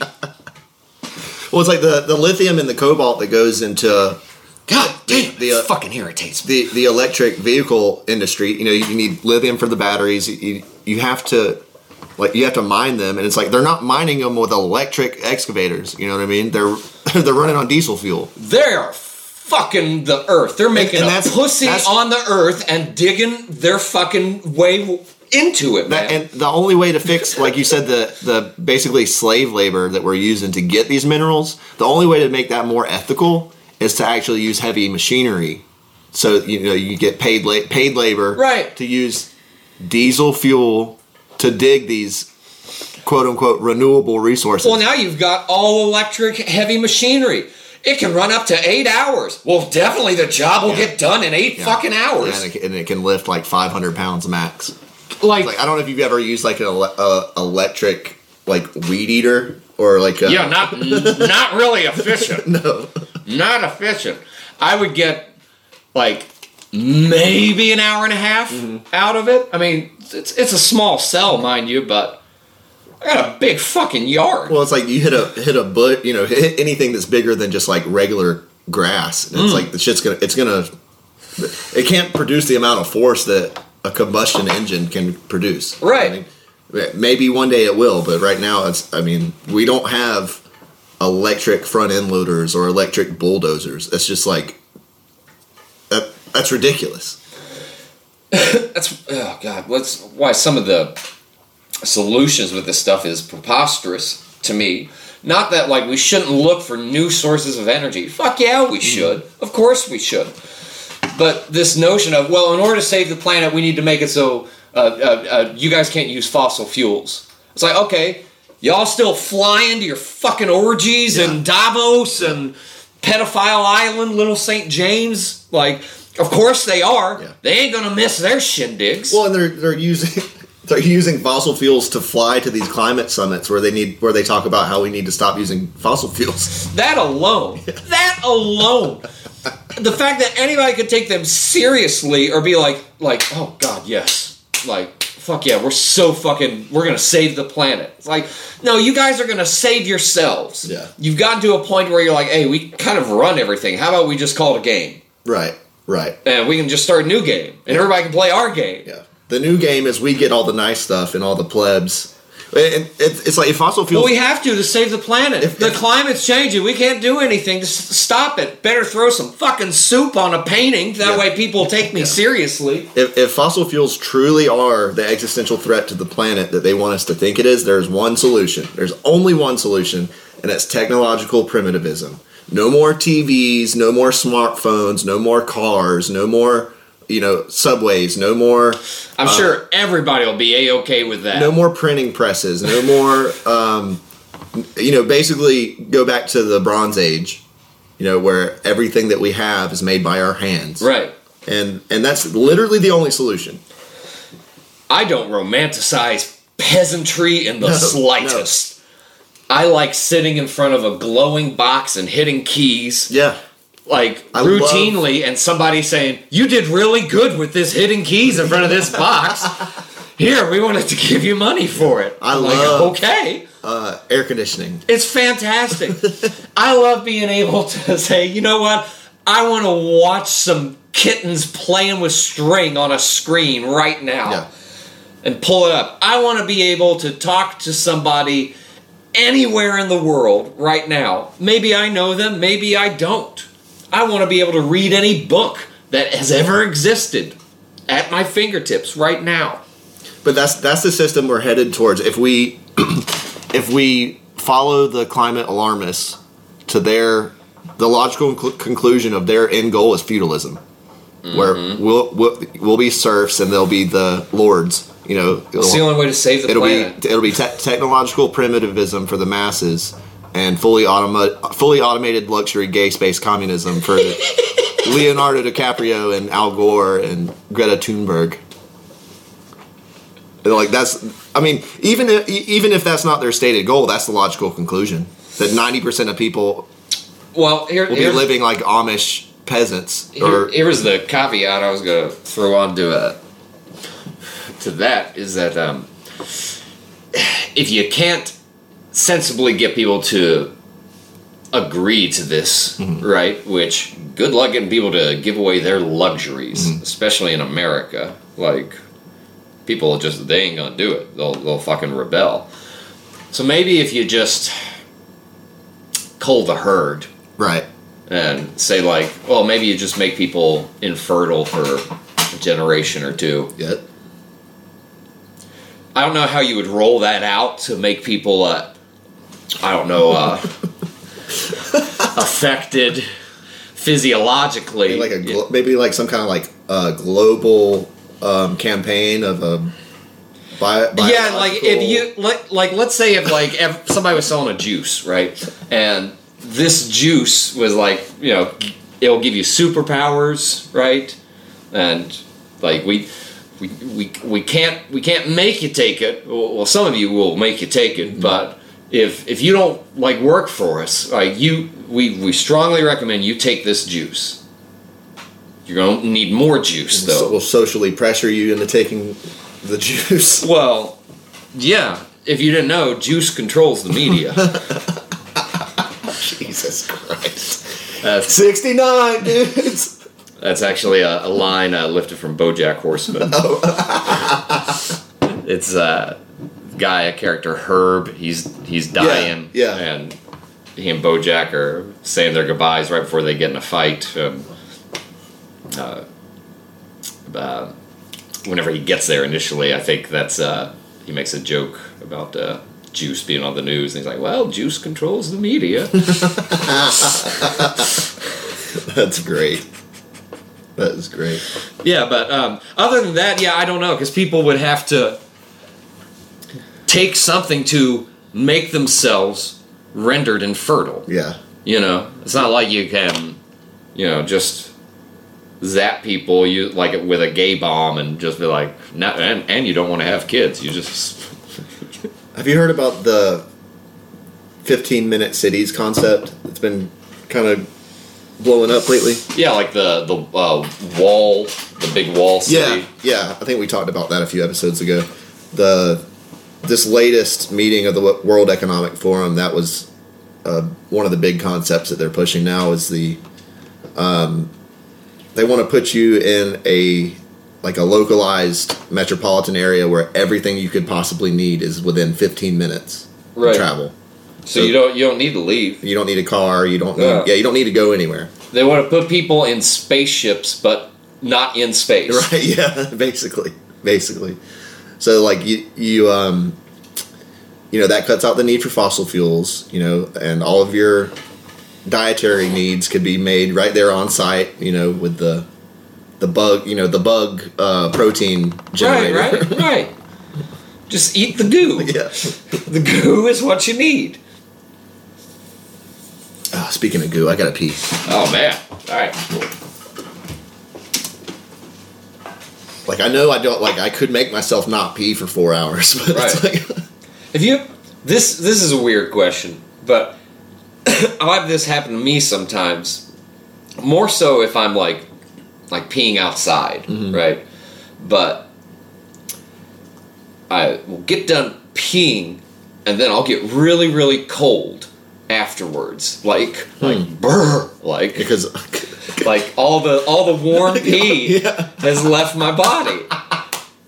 I wouldn't say I like get cold, but there is that like that shiver. Yeah, like a- you know. And if it, if it were like if you were outside and you got that shiver and like you didn't have a jacket on, you'd be like like whoa man, it's Yeah, chilly yeah, out tonight. I guess yeah. but is it chilly or is it that warm piss that you just excreted out? Was was just keeping you? Wait, are you saying Warm. that pee keeps you warm? I'm saying it if you totally. keep, if you keep it on the inside, I'm in or out. Like if you're in a wetsuit, I've never scuba dove. scuba dove. Scuba dove is that the past tense? But like you, they say, if you're cold, they'll just piss in your wetsuit. I mean, yeah, but it gets cold though.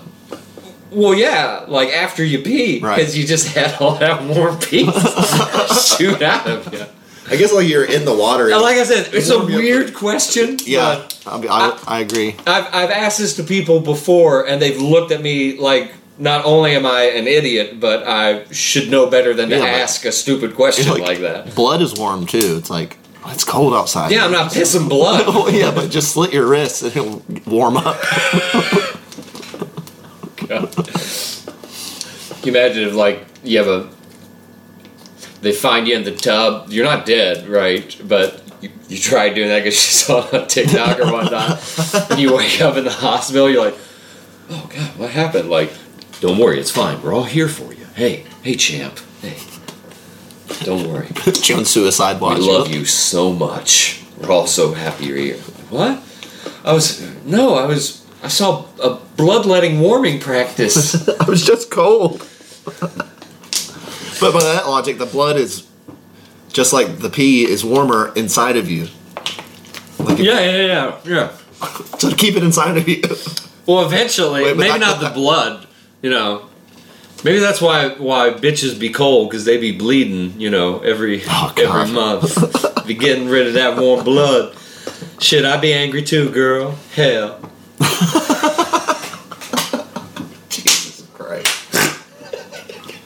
This is a we've hit we've hit the marker in the podcast where we both lose our minds. nah, we can go further down. It's Pee is stored in the balls, actually. it's true. That's No, I lear- actually learned something. Speaking of uh, TikTok, I was scrolling through Instagram when I, before I got out of bed this morning, and it was like, "Did you know pee actually comes from the blood?" I'm like, uh, "Okay, wh- what is this?" I'll listen. So it's like you know, you think you all you think of drinking water, and then water goes to your bladder, and it becomes pee, right? Well, yeah, it's, but it is actually from the blood. It, it gets absorbed into your blood first. Right, You know what I mean? And then it's like, and therefore pee is actually blood. And like, well, no, I don't know. just one of those, just one of those pieces of information I didn't really need from the internet, but it gave it to me anyway. right. It's like, okay. I don't. I don't think that's the accurate conclusion. I see where they're coming from. It's like, yeah, it's, It's kind of like a flat Earth moment where it's like, no, no, no, no, no. You had me up until you got to your thesis statement. it's like therefore pee is blood. well, back up, back up a couple steps.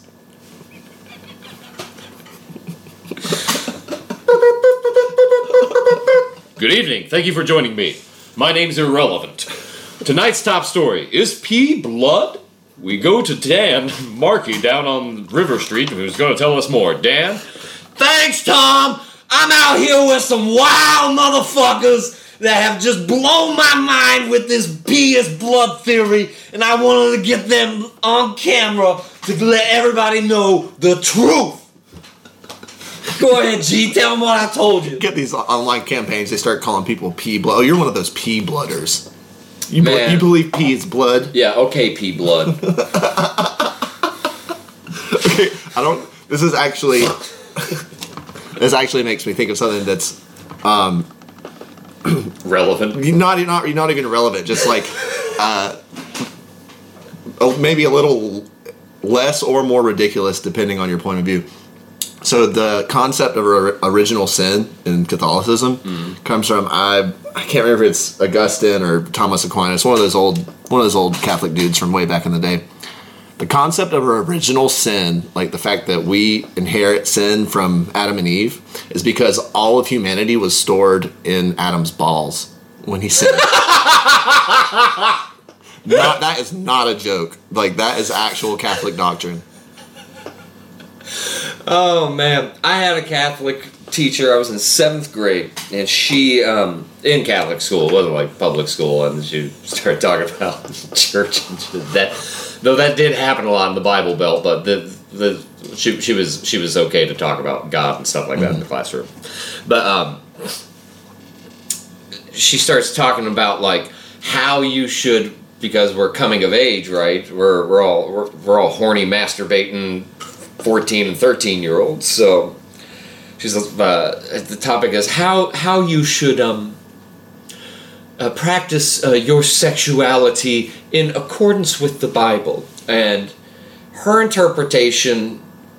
Uh, I can't remember what it was the the, uh, the passages that she used, but her conclusion was that in order to make it okay, then it has to be like period like pussy. Wait, That if you're not trying to have sex to conceive, right, yeah, then it's period pussy. but I thought that was That's in Leviticus. also forbidden. yeah, it's in Leviticus. That's what I said. Like it's her interpretation was like, well, I think that you do it like this. It's like, so your conclusion is that the only time you let your husband fuck you is whenever you've got a bloody pussy because you're not making kids with it, and you already you had like they already had kids. It's like so uh, to avoid breaking this one law in the Bible, we're going to break this older law in Yeah, the yeah, which makes a lot of sense when you start looking at how churches operate in, Jesus. in Good general. lord. There's a word for that kind of logic. Mm. It's Talmudic. It's where you you uh, have to The tr- Talmud. yeah you the like the Talmud is basically like back in the day all these old rabbis trick f- figuring out how they could trick God into not into like they're like oh well it's technically not a sin because you know I, I did a little dance and uh Right. you know so it's like th- that's first of all gross yeah.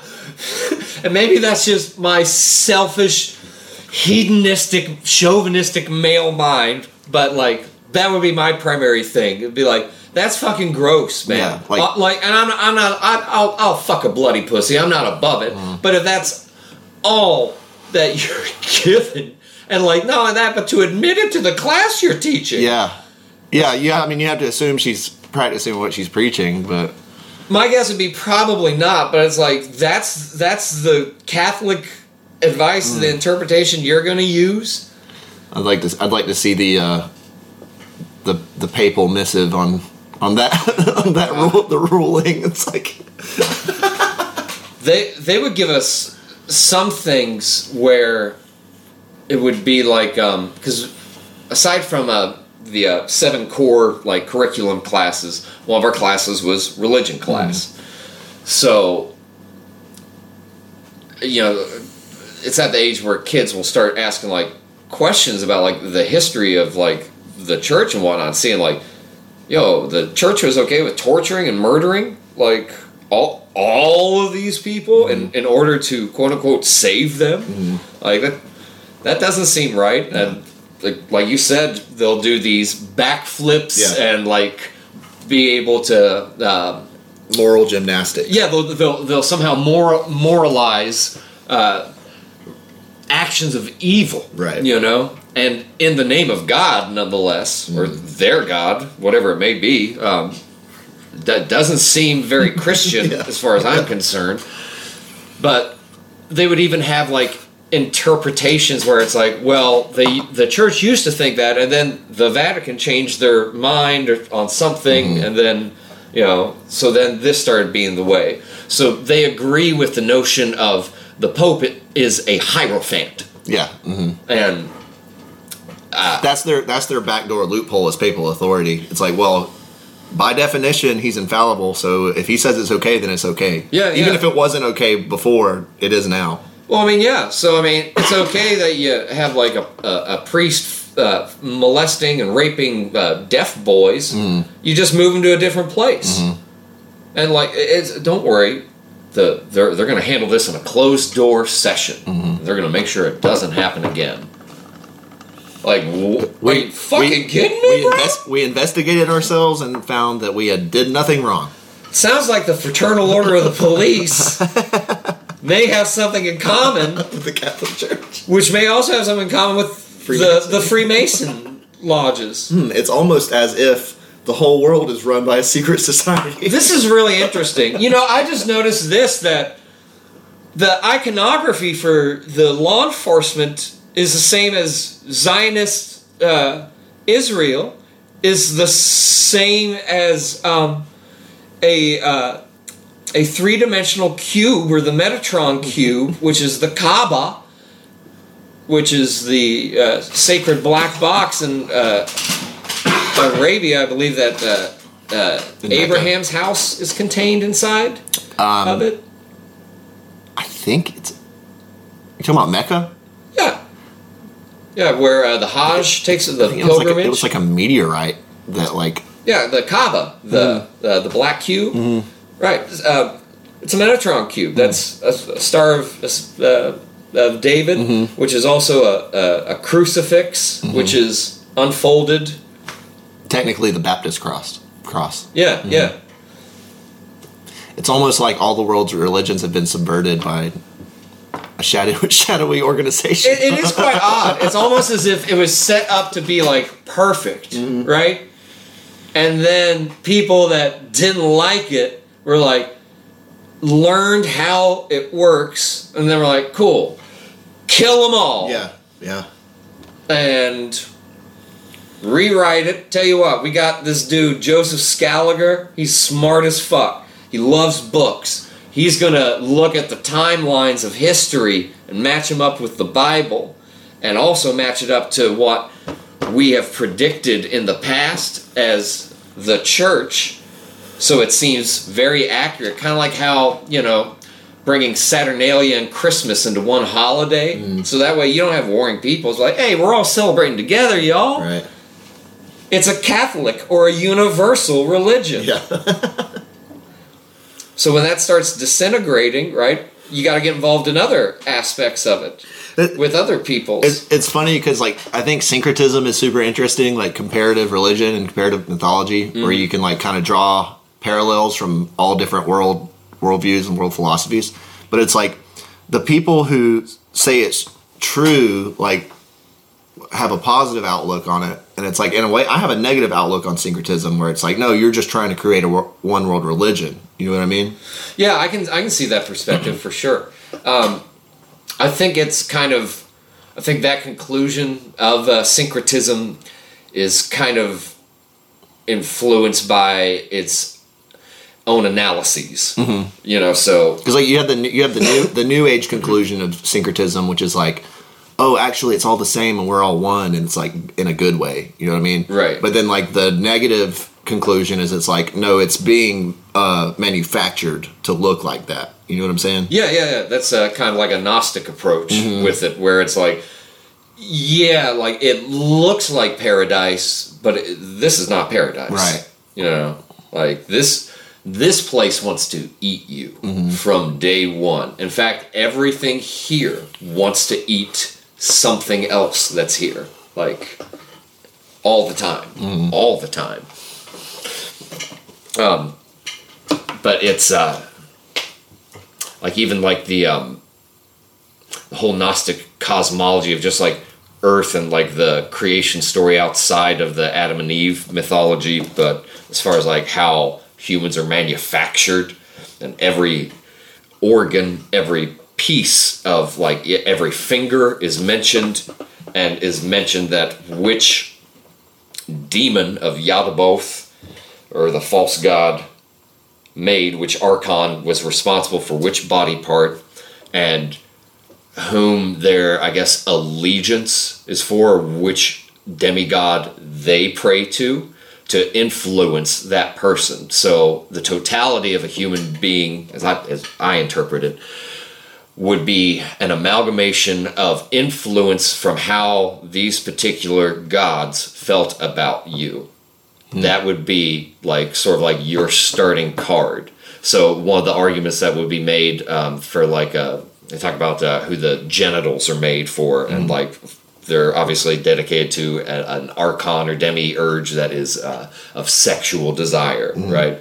So the argument would be that uh, whatever sexual desires or proclivity you have would be determined by what the god of that wants you to be uh, wants you to Like have you, happen you like you personally, or like humanity in general. you you personally Okay, because okay. uh, like like So- it, there's like like close to like 200 parts or something like that that Mm-hmm. mentioned body parts and each one is influenced by a different archon Mm. and each one of those archons dedicates the body part that they make to a greater being Right, right, right, right, right. So it'd be like like to just to make it more simple to think about, like in the Greek pantheon, and be like, well, Apollo rules your heart, and he thinks you're kind of an asshole.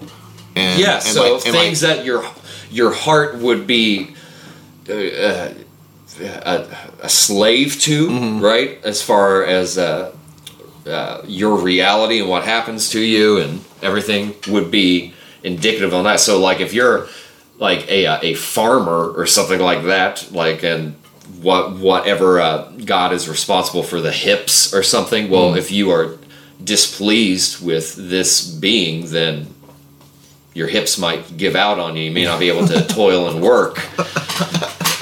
And like the the arc the archon of the L four vertebrae is really fucking with me today.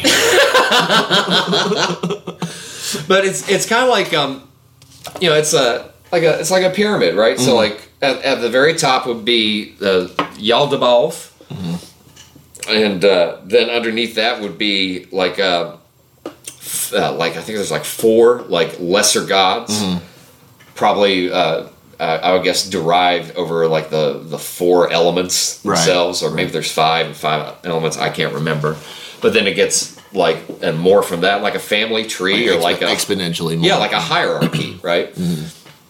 And so all of this just used to like make what uh, uh, Yaldabaoth wants Earth to be and what he wants people to do, which is serve him, please him, you know, and have no other gods before him because there are none. He, he's the only one that exists. he's the only one.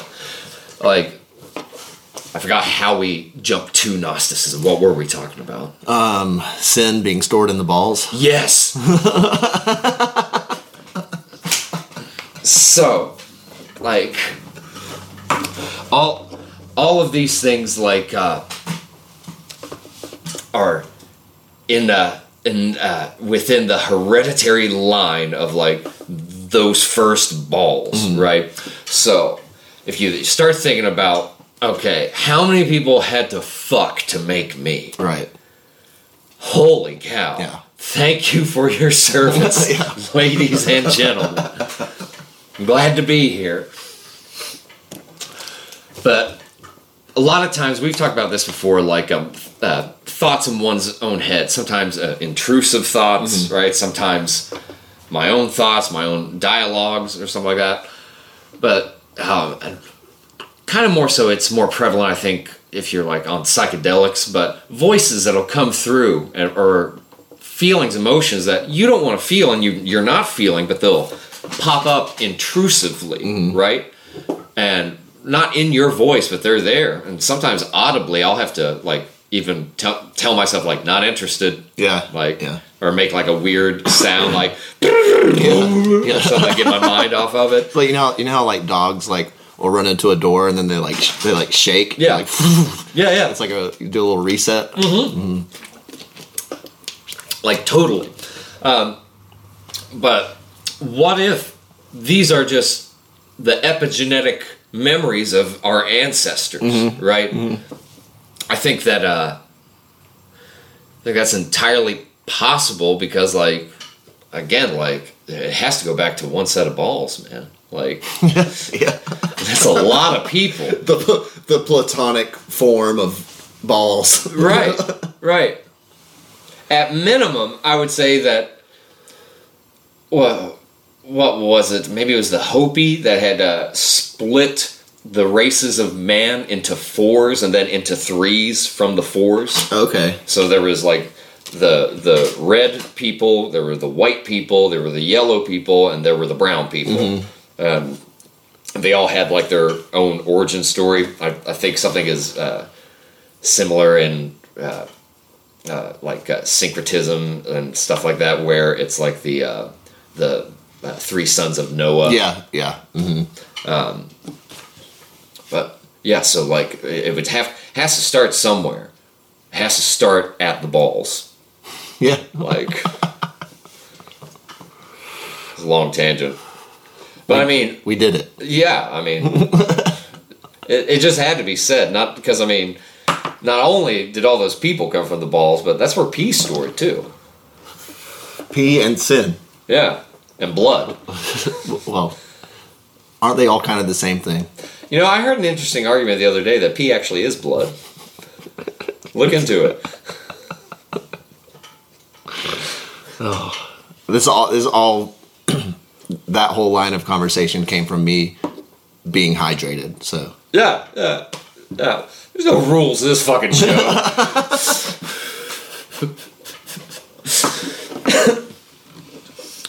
Whatever comes out, comes out. I am a firm believer, though, and I don't go back and listen to the shows, but just I, I do, and I don't know why sometimes. oh man, I can't, I can't. I- listened to enough myself already, uh, but just from interactions and talking, like I, I every, every subsequent one, I think gets better and better. I think so. Yeah, I think so. I uh, It's a shame it took us 70 episodes to finally come to the conclusion that pee is blood. Should have gotten here way sooner. I think we all knew it deep inside.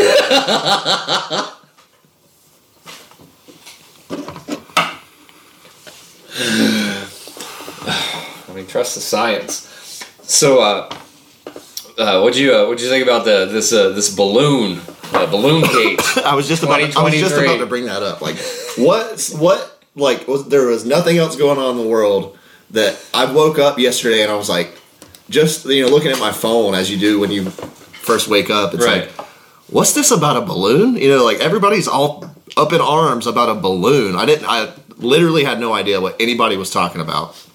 It was like balloon. Joe Biden's working for the balloon. Um, if Trump if Trump was here, the balloon would have been been shot down by now.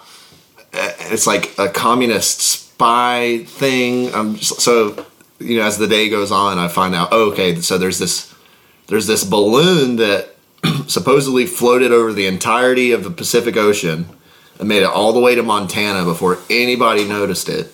and it's just been like hovering like over the entire country, and then they shot it down in like Tennessee or South Carolina or something.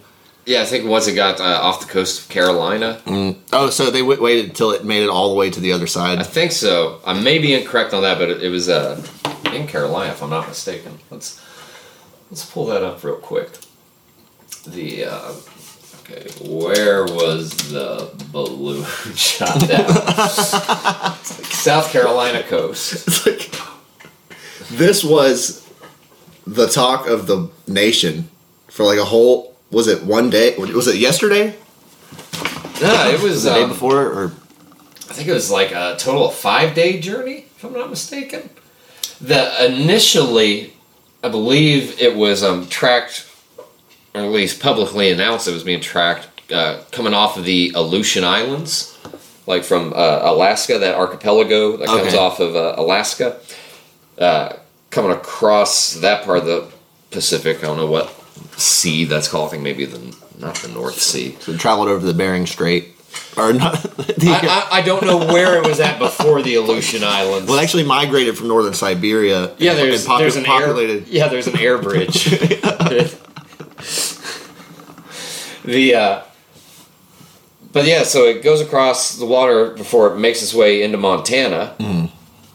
and then comes all the way across. So like I saw an argument where it was like, well, they didn't know what it was, and shoot it down over like civilian land, Right. it can be like potentially really dangerous. What if it's a, a bio weapon Mm-hmm. or something like that? Which, yeah, I, I totally like could understand that argument. But if you're tracking it coming from the Aleutian Islands first, Shoot it down there. yeah, like that aside, I also saw where a statement came out that uh, uh, during uh, the previous administration from uh, the Orange Man himself, that there were uh, three balloons that did this that made their way across the country.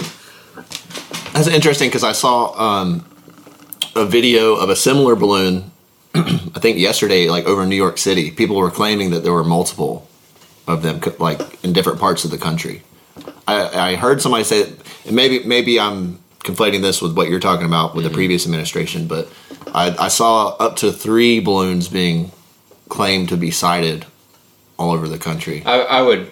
I'd wager that probably those were like older clips. Okay, That yeah. were also found. Yeah. Because I, I would think that if if they're gonna talk about one balloon and get like that kind of like energy and like Mm-hmm. media attention, like that's ad revenue that's coming in, Mm-hmm. right?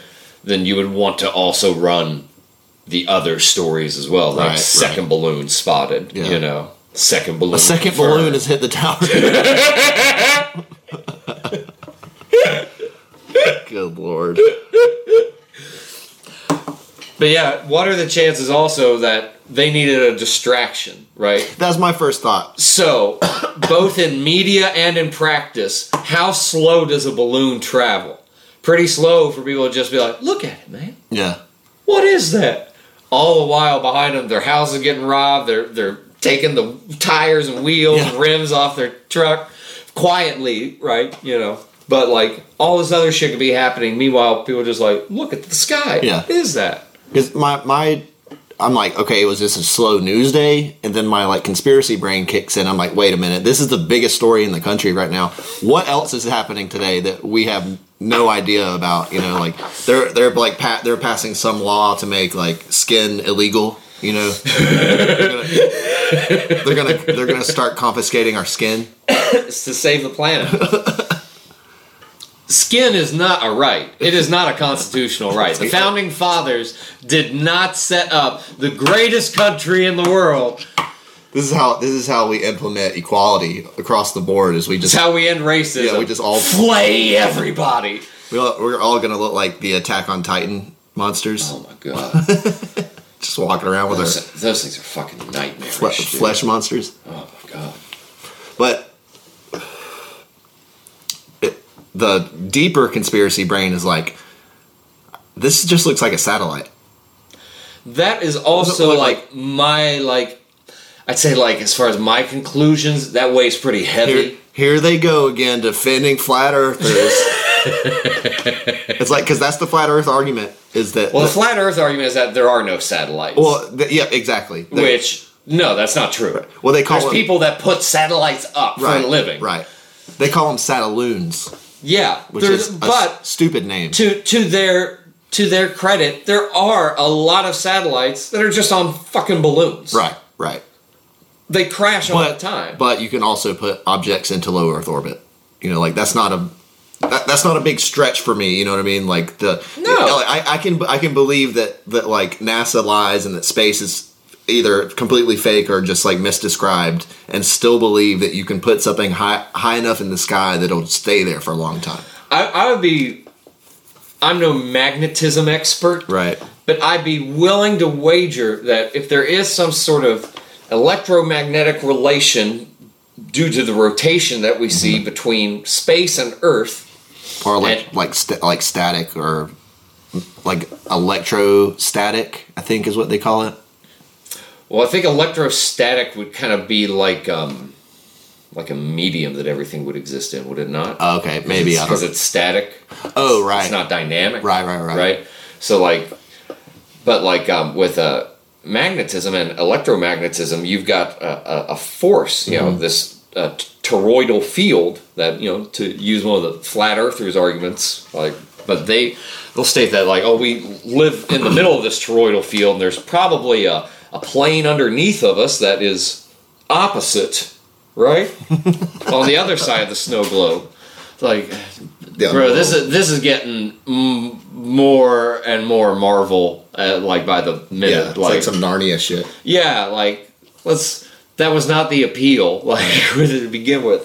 Anywho, I would wager though that if there is something like that going on, then probably a lot of satellites would most likely wind up at our equator, right? okay yeah Like globular or not, yeah right? yeah I mean I guess I, well, I mean, I would think so because, like, if you're not going to put it on like a balloon or mm. something to where, like, I would imagine that, like, you would probably find most satellites, like, that are in like higher up in the sky that they can put into a certain place that is orbital, mm. right? You would get the most coverage from the equator. Is that what you're saying? Yeah. Yeah, yeah. yeah, on either model, you have the farthest reach. Yeah, on, on any on any model, the, the basically halfway between everything. Yeah, the moon and sun themselves, their clocks work around the uh, the equator, Mm-hmm. right? You know, so there there's there's something that's there. Yeah. Even like ley lines will like have everything is connected in in some way to uh, uh, pol- uh, poles and like you know certain areas. Well, th- these hemispheres are, are split. Like this is important to the design, right? Like every everything is like mathematically perfect. So I would imagine there that what whatever is uh, say like the moon is in whatever its orbital path is in that if you put something like up around the equator, it's probably either going to follow the same trajectory the moon is going or stay with whatever is uh, doing the rotation at the equator. Right. That would be even if it deviated, that would still be the like the base. Yeah, it's kind of like it's kind of like a sine wave, right? Because that's kind of how we perceive the sun and the moon to move throughout the calendar year, right? Is this uh, ebb and flow kind of uh, shape, right? Like, and even like the um, the planets themselves, like uh, around the sun, like uh, Venus going uh, around the sun, like I think its full pattern is like seven years, if I'm not mistaken. Yeah, and it it forms that. the spirograph Yeah. like it's uh, uh uh looks like spirograph but i think it's like the venus one is like kind of like the flower of life if i'm not mistaken. Like the the five fold or five pointed star you know pentagram. Yeah, I, I saw a I saw a diagram of the. Uh, basically, what you're saying, if you watch a celestial body long enough and track its movement, they all form different shapes. Yeah. and all those shapes are like represented in sacred geometry. Like you can find them all throughout nature. and, so- and some of them even relative to um, each other there's um a book i've got i think it's called the quadrivium it's um it's got a bunch of like Pythagoras stuff and Pythagorean like like what what is music? What what makes harmonies? What what is a cube? What makes something uh, polygonal? R- really cool stuff but um it'll also have diagrams of the um of the planets themselves and their uh, different orbital paths. Let's see if i can find it real quick. Here it is. Yeah, that's the the that's four of the seven liberal arts, right? The, Yes. With the qu- quadrivium and the trivium. I think it's the first three. Yeah, this one uh, has uh, the liberal arts of number, geometry, music, and cosmology. So, Oh, that's neat. yeah.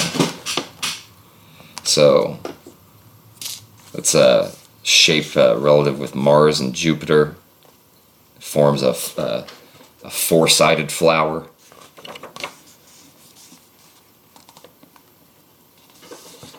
And the moons of That's really cool. Yeah, Uranus and Neptune, and Neptune and Pluto. Uh oh.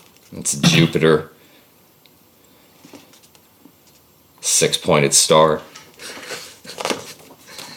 What are they up to? And Jupiter and Saturn both have six pointed stars.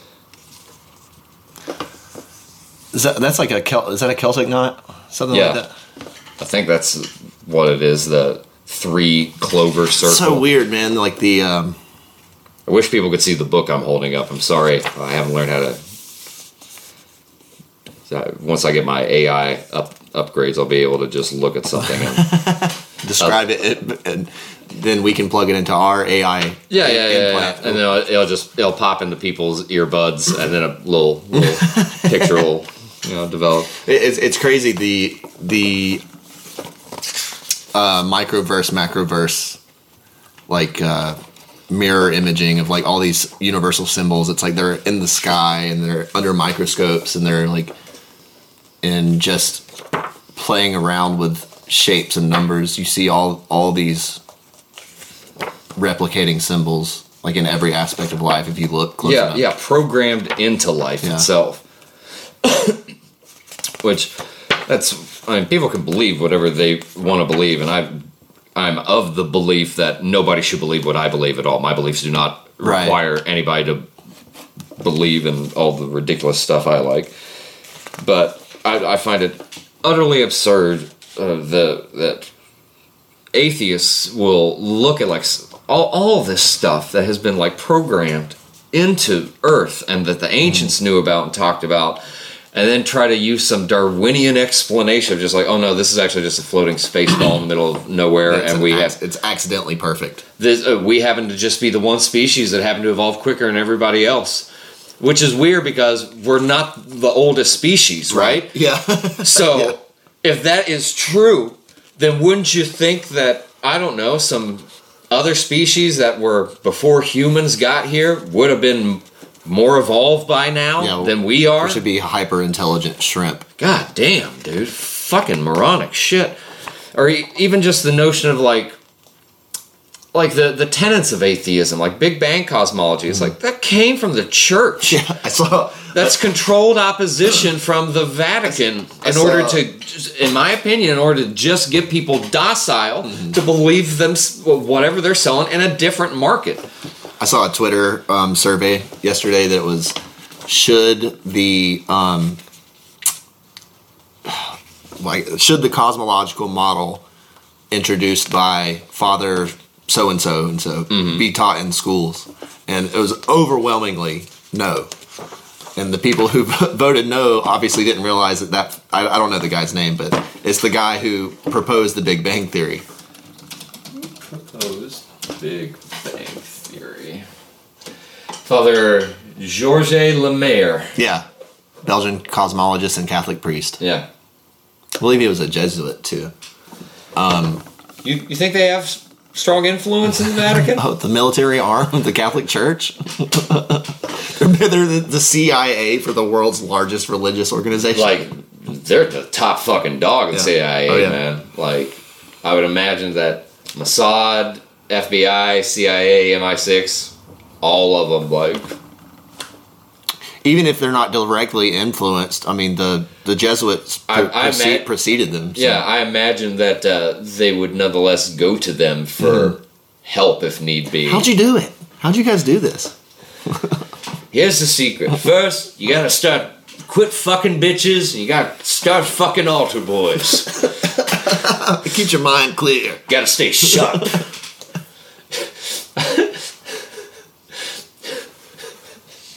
I was, I was telling this story about uh, went uh, to a uh, venue that uh, my buddy Eric uh, is a production manager at, and he was uh, you know I'm in the booth with him, and you know he had to he had to step out uh, and go check on the other venue, which is around the the corner um, or connected to the alley. So he's like, he's like, yo, will you just watch the board, make sure nobody fucks with any of the settings or like, you know, drunk people go up here and Yeah. like, like, yeah, sure, dude. So I, uh, you know, go back up to the booth and in the in the corner in a crawl space that's probably just about like two feet high and maybe like four feet wide. There's this dude who's like dressed in like black pants and a black shirt. He's dark skinned, so can't really see him, and but he's like asleep, and I don't know who he is. I don't work there, so I'm not about to go. Like, Hey, get the fuck up. Yeah. so I just go up. I'm like, "Hey, you, you good, dude?" Like, "Oh yeah, man. I fucked up. I just need like like 20, 25 minutes, man. Just a quick nap, and I'll be good." Like, all right. then like other people, like like the light guy came up there, and like the photographer came up there, and like they just sort of like point at him, like like, "Hey, who's who's that?" And I'm like, "No, no idea, dude. Said they need to take a nap real quick, though." I mean, Let the man sleep. they, I, and he did, but uh, someone had said that like, well, that was that was actually just you being a, a good person and like you know not not being a dick. He said he had you know just a quick nap and like it was a dark corner away from people in a bar where he wouldn't be fucked with. Nobody would like laugh at him or anything or take his picture. I'm like, I'm yeah, yeah, yeah. Like, you know, he just needed to recharge. I'm like, yeah, yeah, I totally understand that. I hope though that like it wasn't that he was like then went off and like murdered a family Right. or something. like he's he um he's like uh, fuck man I don't know ah, they've got eight kids. That's a lot of fucking kids. By the time I kill the dad, I'll be pretty tired. And I'll still have to kill the mom. And eight kids, God, that's at least the strength combined of, we'll say, like two and a half, three men. That seems like a lot of work. Ah, man, I tell you what, I'm, I'm gonna take a nap real quick. Gonna think about this. I can't, I can't, I can't do it without you know, get my head straight. We'll, we'll, we'll figure this out real quick. Oh, this nice gentleman is stopping to see if I need anything. No, no, no, kind sir. I'm just, just need a quick nap and I'll be good to go. How kind of you. Definitely not killing him. Uh, definitely not planning on a killing spree. Mm-hmm. Just need uh, 40 winks and I'll be good to go. Good evening. My name is Irrelevant. Panic hits again as the Jacksonville slaughterhouse claims another victim. Well rested man in dark clothing.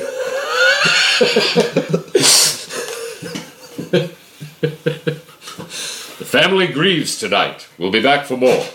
I, th- I can't remember how we got there, but I thought the conclusion of that story was like, turns out he was a Jesuit spy.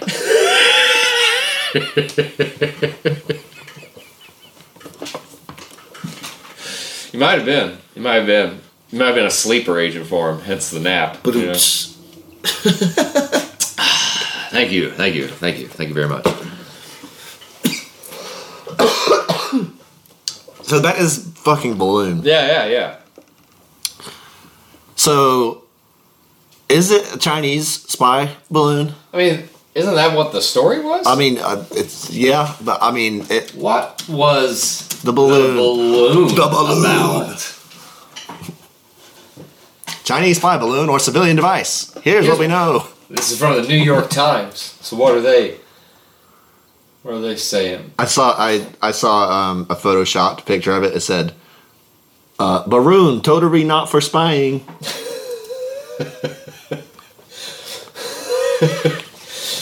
So there's a American military officials on Thursday said they detected a high altitude surveillance balloon launched by China floating in the skies of Montana, causing a diplomatic panic. Diplomatic panic that led Secretary of State Anthony J. Blinken to postpone a planned trip to Beijing. On Friday, Chinese officials declared that the floating orb was a quote mainly meteorological un- unquote balloon that had floated into American airspace and introduced the phrase force majeure, an action caused by forces beyond a party's control, into the conversation. So, what I think they're saying here, yeah, the China, China's foreign ministry issued a statement that confirmed the balloon's origin but disputed its al- uh, alleged purpose. It's a civilian airship used for research, mainly meteorological purposes, said the statement on the ministry's website. Well, the, the thing about that is that any business or entrepreneur in the nation of China is an extension of the Chinese government Yeah. itself. Yeah, so, communi- communist meteor- meteorological research. Right, right. And for what? Yeah. It just I don't know, man. The whole thing just seems sketchy. You know what I mean? Like, well, the the fact that it's a story in the first place is ske- it's like Right. that should be like on page four. you know, like oh yeah, and a Chinese balloon accidentally floated into American airspace. Not a big deal. It's it's all good. But it turned into this like national uproar. Like I think that was the point of it to be like, I want to get the right wing like like folk to Yeah. rabble. Well, it, rabble. yeah, it's like the right wing's like, this should have been taken care of already. These goddamn charcons are their fucking weather balloons. Trump would have got them. Yeah, and the- I'm telling you. Oh, I saw a tweet um, that was, it was like I see a lot of people talking about how this um, balloon should have been shot down already. It's like you think you know better than President Biden? He's in control. And then it was like literally 30 minutes later, the same account tweeted, uh, the Chinese the Chinese spy balloon has been shot down. Thank you, President Biden. It's like what? What come on, like come on, man. come on, man. So it's like okay, um, ten, we already we already have tensions with Russia going on with this proxy war in Ukraine. Who's for all intents and purposes an ally of China, Right. If if not an actual one. they they yeah definitely potential allies if shit were to pop off. They're Mm-hmm. definitely you know World War Three is going to be Russia and China versus America and Israel. Is pretty much you know I think we'll have Mexico on our side. Well, I, well, I, no. I think the U.S. and because like we have so many trade relations Yeah, well, with and, Mexico. and the um, coalition, the European coalition that always tags along when we go have our fun in the Middle East. You know, they'll be. I'm sure they'll be on our side for the most part. yeah. But it's like, okay, so is this like, is this saber rattling for like, get ready because we're going to war with That's a China. good way to put it. Yeah. we're, we're going to war with China in the next five years. You know, so let's go ahead and like get everybody used to getting pissed off at Chinese stuff. You know. I think part of it is, um, and that could definitely be a factor, but I think part of it is also that nobody knows what's going to happen, Mm-hmm. right? So you have everybody planning ahead of time to be like, hey, we can get war to break out. Like, we can, Right. we can really make some money off right of this shit. like this seems like a low grade like um i don't want to say pearl harbor you know what i mean but it's like It's, a, it is kind of Pearl Harbor esque. Like- Like, sup- supposedly, like the U.S. government knew Pearl Harbor was going to happen. that, that's what i mean just That- let it happen. that, that's what i mean like um like i, I hate to make that compa- comparison because all the people that died you know what i mean but it's like okay so like the government already knew already admitted that they were tracking it in late january before it was ever publicly announced you Right. know? so they knew it was happening when it was happening it was like obviously has this like china bad like Right. mentality How could they? yeah, like how could they fucking put a spy balloon in our airspace? It's like so for the past, I don't know, almost a decade now. It's like we've been slowly conditioned to hate Russia again. You mm-hmm. know, like when seems like between the last like decade and like the early '90s, it was like whatever. R- Russia really doesn't have anything to do with us. Like the Right. Cold, Cold War's over, so like I guess we're cool, you know. And it's like so now we're being conditioned to hate Russia again, and it's like this balloon incident seems like the first like introduction of like you guys should hate China. Yeah. You know, it's what I don't know.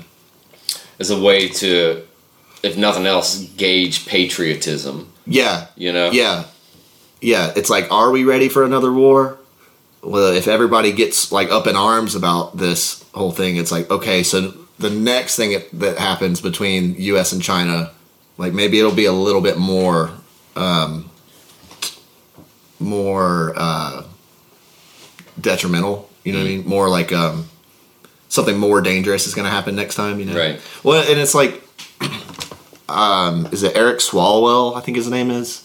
He's a, a senator who like turned out he was banging a Chinese spy. Oh yeah, that dude. So it's like we we know that like the Chinese government has agents like within our political system. But it's also like there's there's ties between Biden and China, Yeah, What- fair amount. which is like it seems like a con- conflict of interest. Like why I don't know why would we be going to war with China when we're doing like backroom deals with them like that's beneficial to us? Well, there's too many people on the planet for starters. yeah, yeah, yeah. right? So how how are you gonna how are you gonna take care of all these people? You don't want to give up your luxuries, right? Right. So if you want to keep your luxuries, we just got to get rid of some Right. people. I'm thinking about it from too much, too much of the the normie perspective. It's like, why would we go to war with them? You know, but it's like, oh, it's- hey, she, you know, only half of these women are women. Well, if you think about it, if you get rid of a lot of people, you can keep the same amount of money that you already have. It'd be worth more. a lot more. Yeah, that's how we fix inflation. Did you know that we actually printed a lot of money recently? Damn it. it's kind of weird, right? It's kind of like they're setting it up for deflation to be a fucking boomtown again. Yeah, But you just can't have that many people sharing all the wealth. yeah. It's like yeah, if, it's almost like if we if we got rid of like our um, mil- a huge percentage of our military age citizens, all of our mo- we'd all be richer. Yeah. Well, the ones that are still alive Right.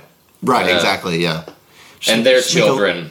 If you're, you know, if you're, you know, still having kids, there's too many people on the planet though. So what should probably happen is that we should probably decide ahead of time. Well, who's who's allowed to breed more than once? Right. You know, Right. yeah, you got you're sure you can have a kid, of course. You want two?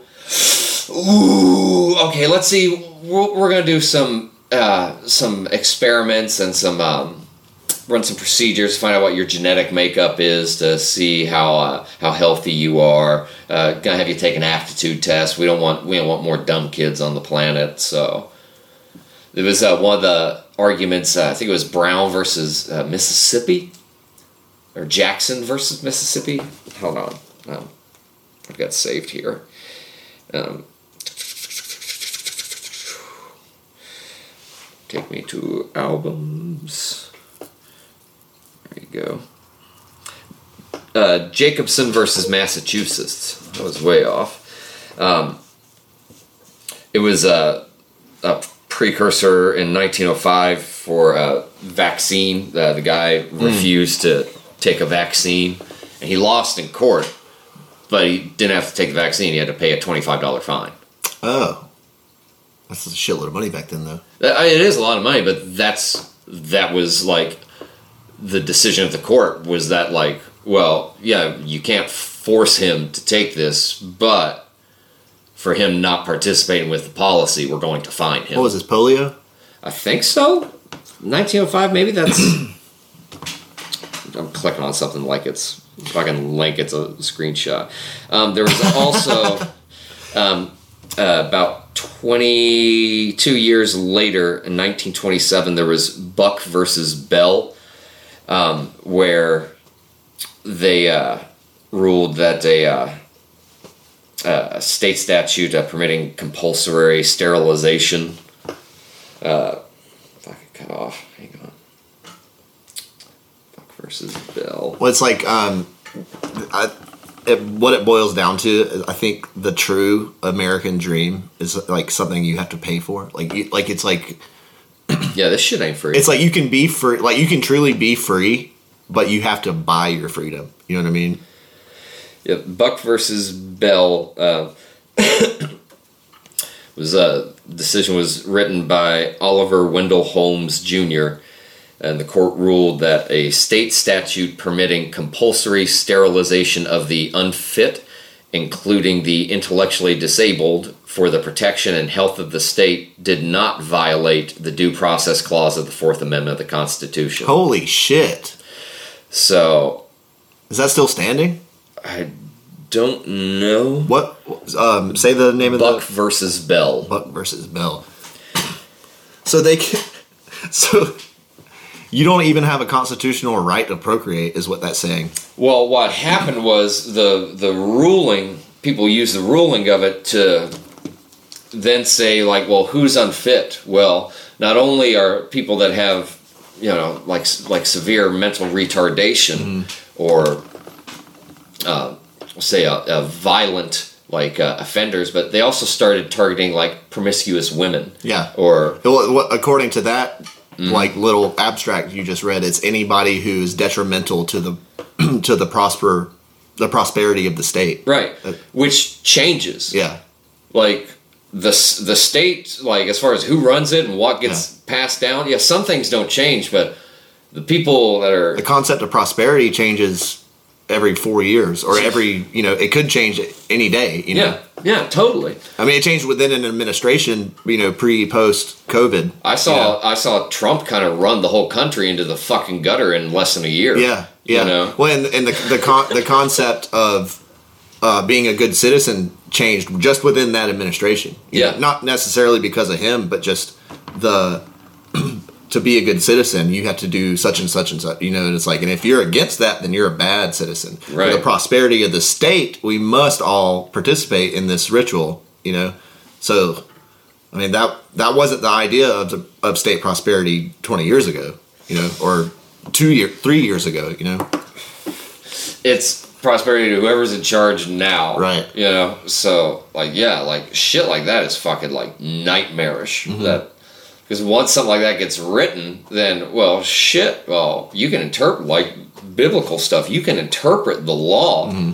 to fit a certain narrative let's say that you have a uh, group of people that are supposed to be your peers but are not your peers that are deciding your fate Mm-hmm. let's say that maybe in your local community you're not liked because it's rural and it's early 20th century let's say maybe you're different maybe a different color different religion different god maybe you just uh, you know piss the wrong people off and then they decide that no actually we're going to make it to where your bloodline is done with you Yeah. Well, and it's we we- we've got too many people. Look, if if we allow you to do it, then every whore in a ten mile radius is going to be just shitting out babies. Paw- I'm not a whore. Paw listen, Patrol. Listen, slut. if you weren't out there hooking, then you wouldn't be here right now. My, my husband's a dentist. well, he married a whore. I don't know what to tell you, lady. No kids.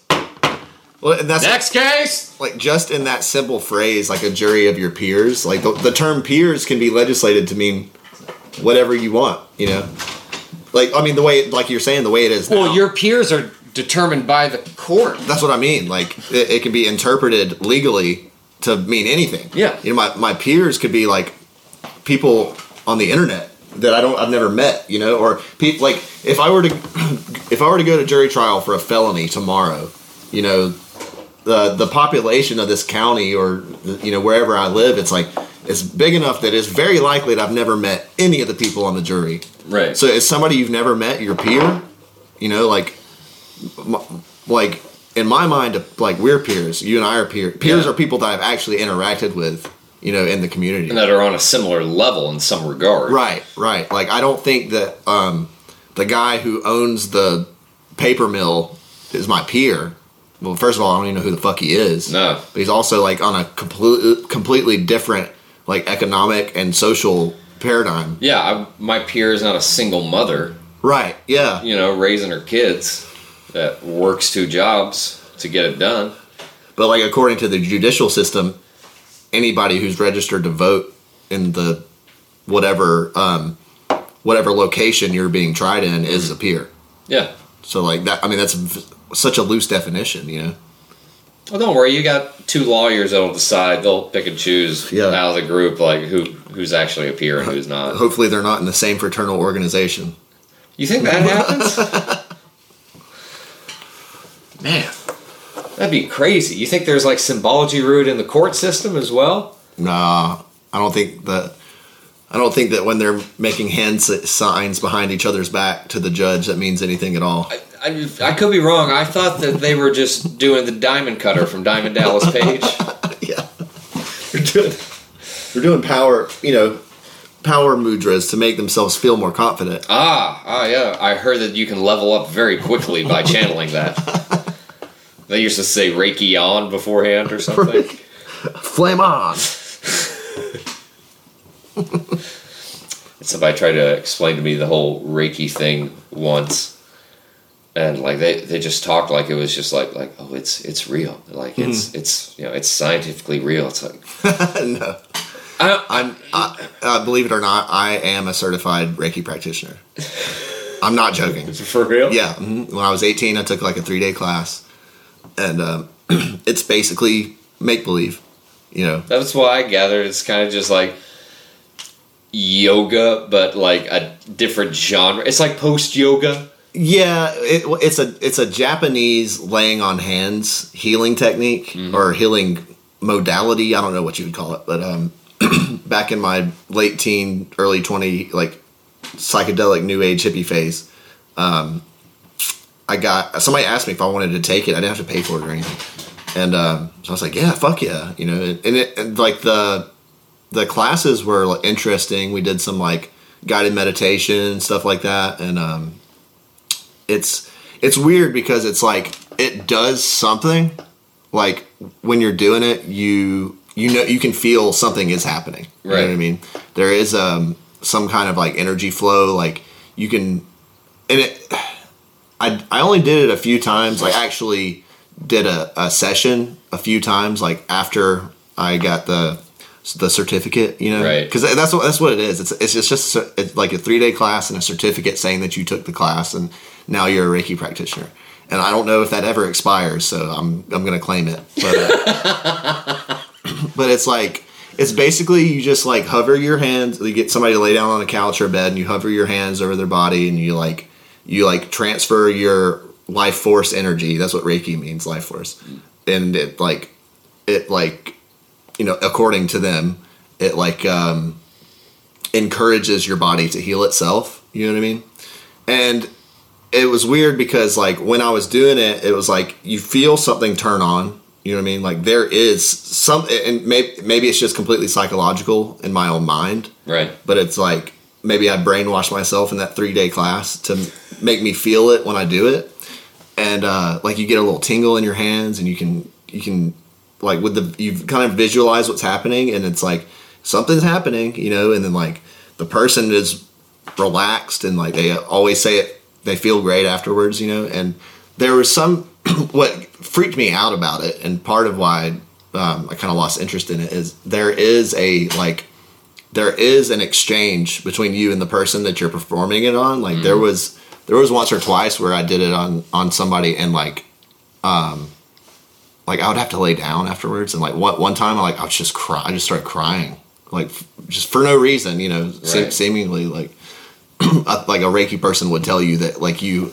you like took on their negative energy and like you had to ground yourself to get rid of that negativity or whatever but it's um i don't know it's like yeah it's bullshit but also it's like it's something i don't know what it, Right. it, it- like it could be like self-hypnosis you know Let's say, imagine like there's some sort of like placebo effect Mm-hmm. that goes on, at least for people that like would be on the table. Right, You know what I mean? Like, like, oh god, I feel so relieved. It's like, well, yeah, you wanted to feel something. well you laid down for 10 minutes with with the you know goal of feeling better Right, right.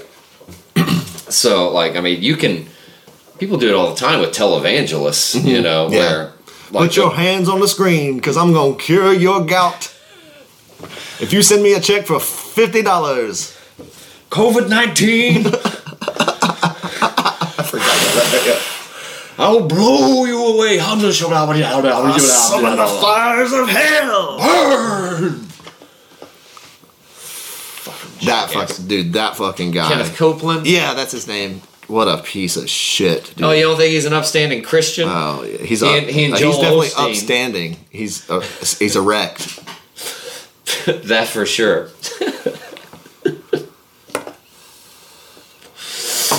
Those folks, man, like, Like there, and it's there is something to say between like the the thought of a Reiki practitioner and a televangelist because part of the training for Reiki was that you can't do it for free. It's one of the rules. Like you have to. It could be a dollar, or it could be like a sandwich, or it could be like you had to charge something. And it's like you just know that there's these people in Hollywood charging like three thousand dollars for a one hour Reiki session. oh, he's really good. Yeah, Look at him. He's skinny and wears a white robe. yeah, he's got a man bun. Greetings, Jonathan. Sarah. Friend. Newcomers. I think there's a uh, special place in hell or special samsara sort of burning off that uh, people like that will have to go through eventually. Well, it's like um, John of God is one of those guys. Yeah, yeah. He was- and he never did anything illicit or questionable in the slightest. He uh, before all like the Epstein style stuff started coming out about him. He he did um, psychic surgery. Like he lives down on his island or whatever, you know, and he he charged these these uh, avocado people like thousands of dollars to do surgery, quote unquote, over the phone. Like um, you know that scene in Man on the Moon, the um, yeah, the, uh, the- where he has the blood sack. Yeah. and he he s- catches him like palming it. Yeah, he's Um, one, he's one of those guys who would like put it. He'd like put his hands on your belly and pull out like a chicken liver. And he's like, "See, there's your, there's your sin or whatever." I removed the cancer. I, I pulled the sin from your balls. now there's nothing but pee and blood in there. Yes, the yin and yang of the balls, pee and blood. Why do you think there's two of them? One for pee, one for blood. But I thought pee is blood, sir. Yes. Now you Yes, that is, understand. that is the secret to enlightenment. You have understood the duality of the one. The one is just like the man. He has the one pain and the two ball, but together is Trinity, is one. One and two is three, but is one entirely together. Is this your first time coming to this seminar? Or have you seen this show before? I can remove all the blood, all of the pee from your testicle for five hundred dollars. For both. Not one, but both. You have other problems we can talk to. also, I would like to see your wife after class. Your wife is very sick. She tells me with her spirit that you wish to conceive a child, but you are having difficulty. I could talk with her. Give her a private session. Nine months later. And after the private session, you will make love to your wife. You will come into her. And she will bear you a child. I need only one hour for her with this session. We can do it today after you've finished. It's like the the logical conclusion of every cult. no shit. and it's The the folks on top, don't worry. It's for the greater good, but they need to fuck somebody in your camp. It's, it's funny. Like I was lucky. Like doing the Reiki thing. It was like it was like a very small class, like three people with like just a couple old hippie ladies who were also like had the um, quote unquote certificate Right. to be able to teach because there's three levels. There's like the first level, which is I don't I don't know what they call it. The second level is practitioner. That's what I got, and then you got third level, which allows you to teach other people how to do it. So it's a Is that the master class? yeah yeah. It's basically a pyramid scheme. Yeah. And it's like, if I were in like a bigger city with like more predatory um, hippie people, it's like that could so there's like three steps between like just being like a little healing class to becoming like a full blown wife swapping cult. yeah. I never really thought about that till now. That's what Koresh did, right? That's what Jim Jones did. Yeah, that's what. Um, who's the guy with the booger whistle? The Indian guy that took over the town. Osho. I don't know that guy. Oh yeah, the the Netflix documentary. Um, I don't have Netflix. Wild Wild. This was years ago. I think it was called Wild Wild Country. It was about this this like Indian guru guy who like just like moved into a town with all of his followers. I think we've talked about it before. Um, but they basically took over this whole town, and like even to the point where he had like this lady psychic sidekick, not psychic. His sidekick like went and like poisoned a bunch of food or like poisoned the water supply for the town. Like they they straight up like did a hostile takeover of this like little town. And it Holy just became shit. like a cult city. Holy shit. But he had that the stereotypical Indian guru accent. But at the end of I can't do it. But at the end of every word, he like whistled. Oh yes. yeah, yeah. Uh, Jay, do it very well. Jay Dyer does a good impression of it. He calls it the booger whistle. the, the guru booger whistle. That's what it seems to be like. Almost any congregation of people seems to be. It's a way for the people that are closer to the top of the hierarchy in that organization to control more people. Yeah, yeah. It's like the um, the natural progression of any organization that has power. Like what we were talking about with um, cooperating with other countries to make a war happen. Right. Because it's like, well, whoever's leading the countries, they're gonna prosper anyway. You know. Yeah, they don't give they don't give a shit It's about. like, well, we get to fuck all their wives, you know, and we get the money, and they'll be dead. So I mean, it worked, they're just initiates. right? They still come here. Don't you see? They think this is the answer, and it's the answer for us. Yeah. They're right. It is the answer, not for them. yeah, yeah. For you and me. We can take this town over. Maud went down and poisoned the water supply down on Maple. Hell, we just we got enough water here in the hills to last us a week. Shit, Bob, we can just take over that fucking town. It is ours. We got their bitches. We got their money. We got their buildings. What you think, man? How's this not the answer? There was There's too many people on the planet anyway. there was a clip of Osho's sidekick lady, and she had a like a I don't know if she was Indian, but she had an accent too. She was on like Oprah or one of those like daytime talk shows back in the 90s and um, you know they take questions from the audience, and one of the audience members stood up and was like, "I heard he's got three Cadillacs," and she goes, "And by Tuesday he will have five. Like she was just out there playing fucking ball for this. Like, yeah, he's fucking rich. Like, what are you gonna do about it? That's a good uh, dodge and defense Yeah. as well. Yeah. You know, because you're admitting like, like yeah, he's got it, and he ain't done. Yeah. He's gonna get more. Why shouldn't he? Mm-hmm. He's done all this great stuff. like Kenneth Copeland has a fucking private plane. Where's that? Who's that one guy? Um, Dollar. Creflo Dollar, I think his name is. He's a he's a televangelist too. He um he legally changed his his last name to Dollar. I think what's his first name? Creflo, something like that. Yeah, Creflo Dollar. God, look at that picture. It's like the the, the quintessential televangelist photo Oh my god. with that real estate smile. I'm right there. Yeah, yeah, with the hands Throwing together. up- throwing up the Masonic three fingers. he's one of the um, he's one of these prosperity gospel guys, which I think I feel like all the televangelists are, are that. Totally. They're like, well, give me money and you'll get more money because that's what the Bible says somewhere. How do you think I got so rich? Because I give all the time. I'm always giving back. That is the secret of people. You have to give back. I'm doing my Benny Hinn voice.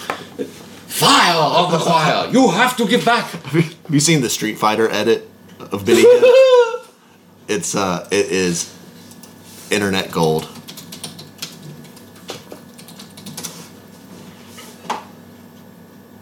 Yeah, that's it. The second one, Street Fighter Two, Best of Benny Hinn.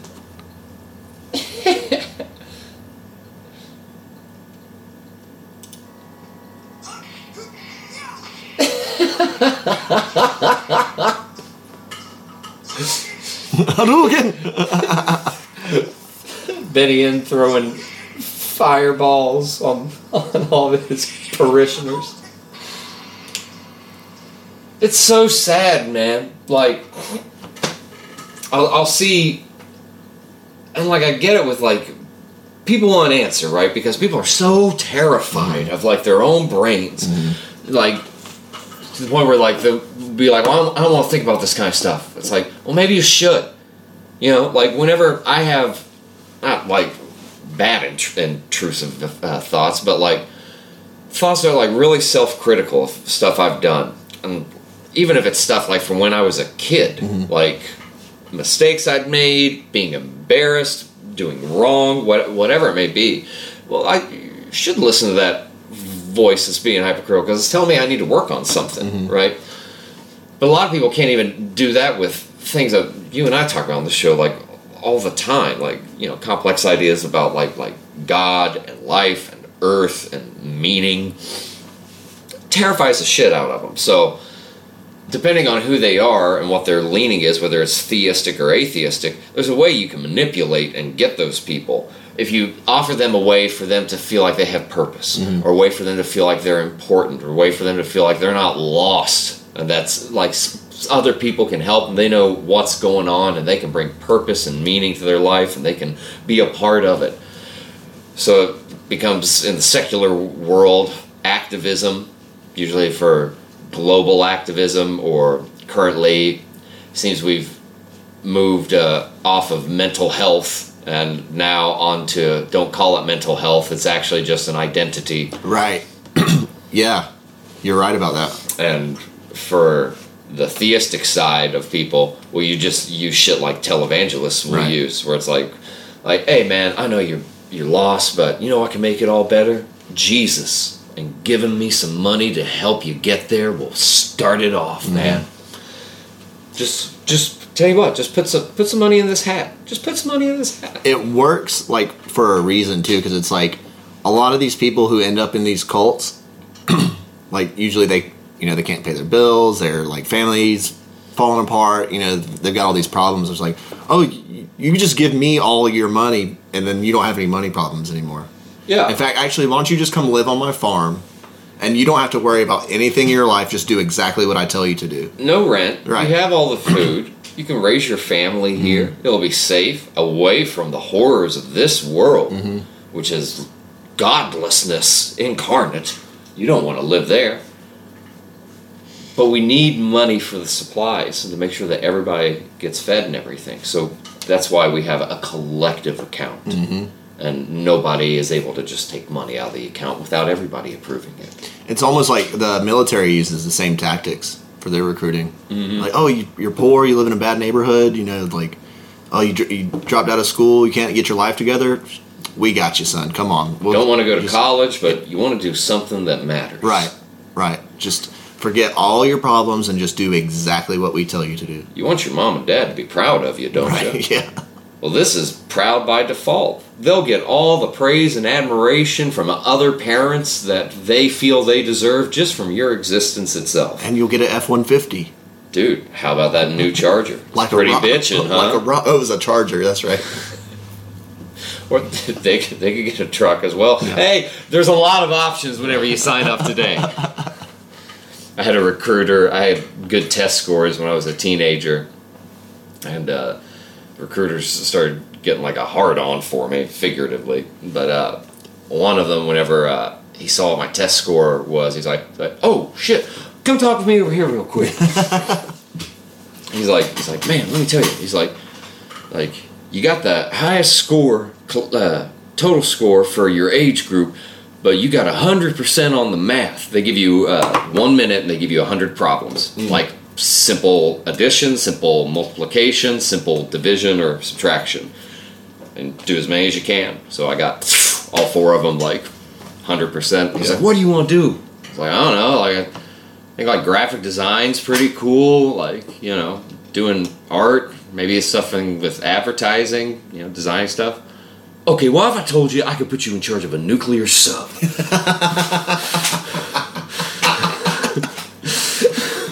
You could graphically design the coastline with bombs. Friendly bombs. Hey kid, Freedom bomb. hey kid, you like video games, right? Well, we got this brand new drone program. It's just like playing video games. Man, tell you what, you ever play Call of Duty? I love Call of Duty, man. You, me, my friends, my boys, we get on there. We could be anywhere in the world. We just. Here, you want a beer, Yeah, by the way? anywhere in the world. Here, have a. Kabul. Fallujah.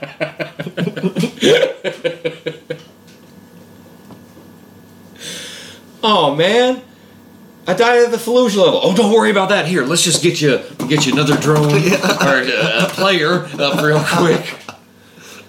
There you go. Got your restart point. Oh, hey, look, only two miles off the coast. Not uh, bad.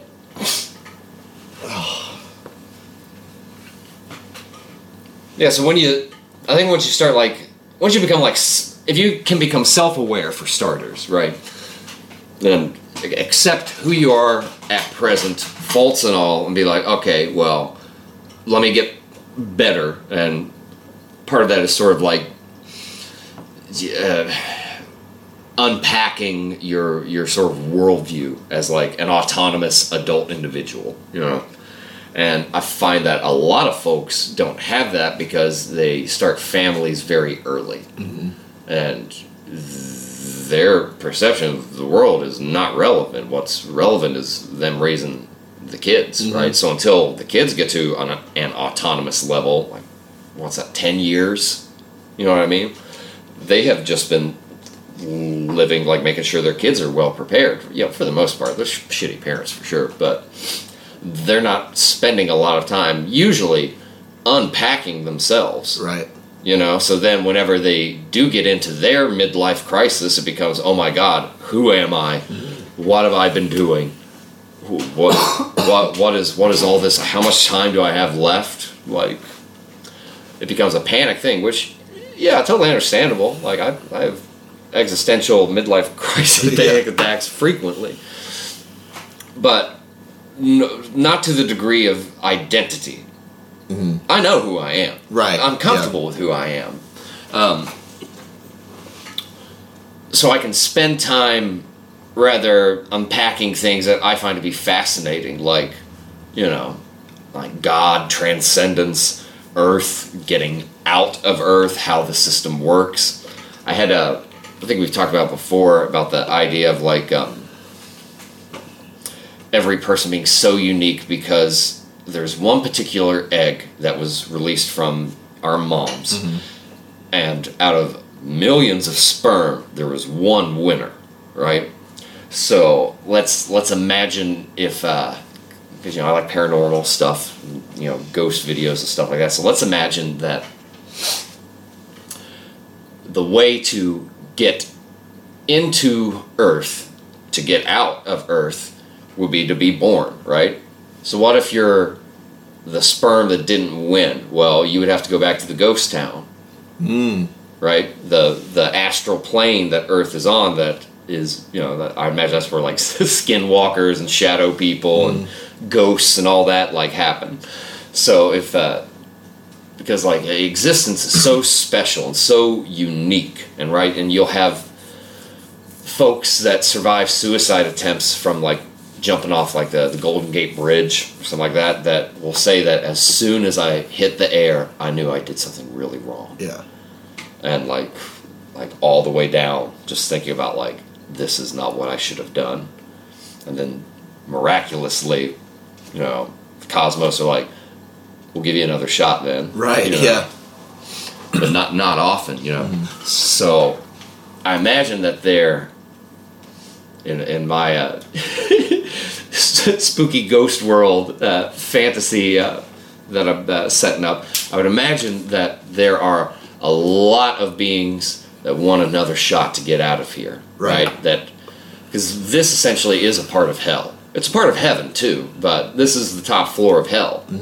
So if you ghosts can't get out, Because they're stuck in the balls. they're they're stuck in the balls. They're they're they're sperm, and they can. I imagine through whatever a samsara cycle is, you know, to be reborn. Well, it doesn't mean they're going to be reborn as a person, Right. right? For all we know, depending on who they are and what judgment is placed on them, they could be uh, come back as a sperm cell and be like, "Well, you got one shot. Right. Let's let's hope this thick, creamy load is ever in your favor." Get to the front of the line, Right. boys. So, ha- having said said all that, I think that you know if you see um uh, uh, amateur paranormal like videos of like you know home cameras and whatnot of like th- things happening with babies that are weird, like like a baby being picked up out of its crib mm-hmm. and then standing on top of the ledge of the crib on its two feet when it can barely hold its neck up or its head up on its neck, you know, and then just plopping right back down to the crib, or things like moving the blankets off of babies, or mm-hmm. sometimes there'll be hands that'll come up out like from underneath a crib. It's like, well, where's that coming from? Like, it's, it's a, there's like there's nowhere for a person to hide under this crib, and yet there's a, a hand that's coming up. So I think what you know, some people will say like with some of the stuff that's maybe not the hand, but other stuff. It's like, oh well, you know, the kid had a um, had a sibling that died, or you know, oh uh, my grandmother, you know, she recently died and is watching over. Maybe, maybe though, it's just envious ghosts that The ones that didn't make it. they didn't make it. They didn't get it, and they they deserve, you know, because they're angry and bitter. They deserve the shot to come back. It's not fair that they didn't get the egg. They had to die and wait back in the queue all over again. Dude, that's crazy. yeah, That's like psychic parasitic twins. yeah, That is wild. yeah. I like that. So I, uh, Sam Tripoli uh, shared something about um, uh, the moon and the sun, and like the idea about um, whenever you die, you're led to a false light, right? That is not actually the sun or the the tunnel to source, but is actually the tunnel to be fed right back into the Earth system. Right, right. You get put back into the loop. Yeah, be reincarnated again, and Because that's the goal of um, enlightenment, like, is to escape, like, from like the Buddhist or Hindu perspective, is to escape the reincarnation cycle. Yeah. Because that's samsara. Yeah to tran to transcend it and be elsewhere um, so if we take the notion of like uh, the sun and the moon are they're orbs right we see them as orbs Balls. but but they're balls like it all comes from the balls one is pee know why the and thing one is blood. This episode is going to be called "Pee is Blood." I've already, I've already came to it in my mind. But uh, it all started with orbs, of showing you the orb that land on the front porch. Um, but they're wormholes, the sun and the moon, right? Right. The moon is the closest wormhole. So if they're m- multi-dimensional, which I, w- I would argue that the sun and the moon are multi-dimensional, they are higher than the third dimension. Um, we can only perceive them in the third dimension, but it would be like a giant cosmic if-then-else statement. So you get to your samsara cycle of going through the moon. If your energetic aura, yourself, whatever your harmonic frequency resonates at, is too low, the moon won't allow you to pass. Right. Spit you back out. Yeah. But if you are higher than a certain threshold, you go right through and you go to the sun instead, which is the next. Level up. Yeah. Yeah. You got the cheat code to get past the moon boss. Well, that's like uh, what the you know the whole uh, Gnostic approach of uh, the Christ talk about, like like a message to like, hey, you need to get out of this place. Right. You know, how do you get out? Well, you got to do good despite really shitty things happening to you. And you'll get to a certain point where no matter how good you do, if you move enough mountains, they're going to take you out and kill you for it. Right. And then your story's done. So it, it's it's kind of like um, I think there's um, I don't know if it's Sufism, but it's um some sect of uh, Islam that uh, is the notion that if you if you earn passage to uh, the the afterlife to heaven, then of course all of your friends and relatives are brought in with you. So if your relatives have been stuck or damned, you are able to bring your bloodline out Right. Right. completely. So then the notion uh, hit me about uh, sacrifices that fathers make for their families and how a lot of them will damn themselves by deciding to engage in voluntary kill or be killed combat. Mm-hmm. Join the military, police officers, w- secret intelligence agencies, whatever it is the purpose of it is to bring their family up to a higher status on earth, mm-hmm. right? The idea being that if they can get elevated to a certain point, then they can do better than I can do. Right. However, you damn yourself at the same time mm-hmm. because you decided to do this life. You may have not had a choice with kill or be killed if you're in combat, but you decided to put yourself into a career that engages in active combat. Right. So you like you ground yourself to this dimension in the hopes that one of your descendants will surpass you in mm. ascension Yeah, and therefore and get the whole family take, out. take you out with them whenever they ascend. Or Yeah. whatever. yeah, Yeah, I like get, that. Get them out of hell. yeah. I like that that worldview. I, I, I, I think it's uh, uh, one of the uh, uh, more beautiful aspects of Islam. Actually, is that like you you can get like because like if you can get into like this special place, then of course the company you keep is just as good. Right. Right. You know. Mm-hmm. Now, being greeted with all the virgins and whatnot, that seems like a, I don't need all that. Yeah. Yeah. So. Offer me a glass of water. Even if they weren't virgins. I go to the ones that 72 of like, them? hey, you want some pussy, dude? Dude, we got like 72 bitches in here, man. You can you, you can have all of them, any of them. I can't keep up with all this. Dude, I just got wanted to watch the fight. Maybe have a beer, eat some wings, you know. this is a bit much. But I, yeah, I like that. That um, I feel like it's a fairly positive worldview. It's like, yet there's like universal hope for redemption. Well, the Even- o- the odds are against you Right. from the get go. So the the whole notion is that your parents should train you mm-hmm. of how to deal with a place that wants to corrupt you, eat you, and use you. But at the same time, it's so fucking cool. Yeah, Like, yeah. There's so much stuff to do, and there's so much beauty in it, and stuff to be just completely taken aback from, from how awesome, like literally awesome, like Earth is. But I think once you start teaching notions of like God isn't real, it's a fantasy that people came up with to control people and get money, and you start teaching that through your bloodline. Well, shit, man. What what are people gonna have to believe in? Mm-hmm. Like nothing. You ultimately ground yourself in this dimension. You know what I mean? Well, yeah, it, it goes. If, and- if this is all there is, then obviously you're to be stuck, you're to be stuck in this paradigm. Yeah. And not only that, but let's say on like some occult level, right, that some secret societies are aware of this kind of stuff.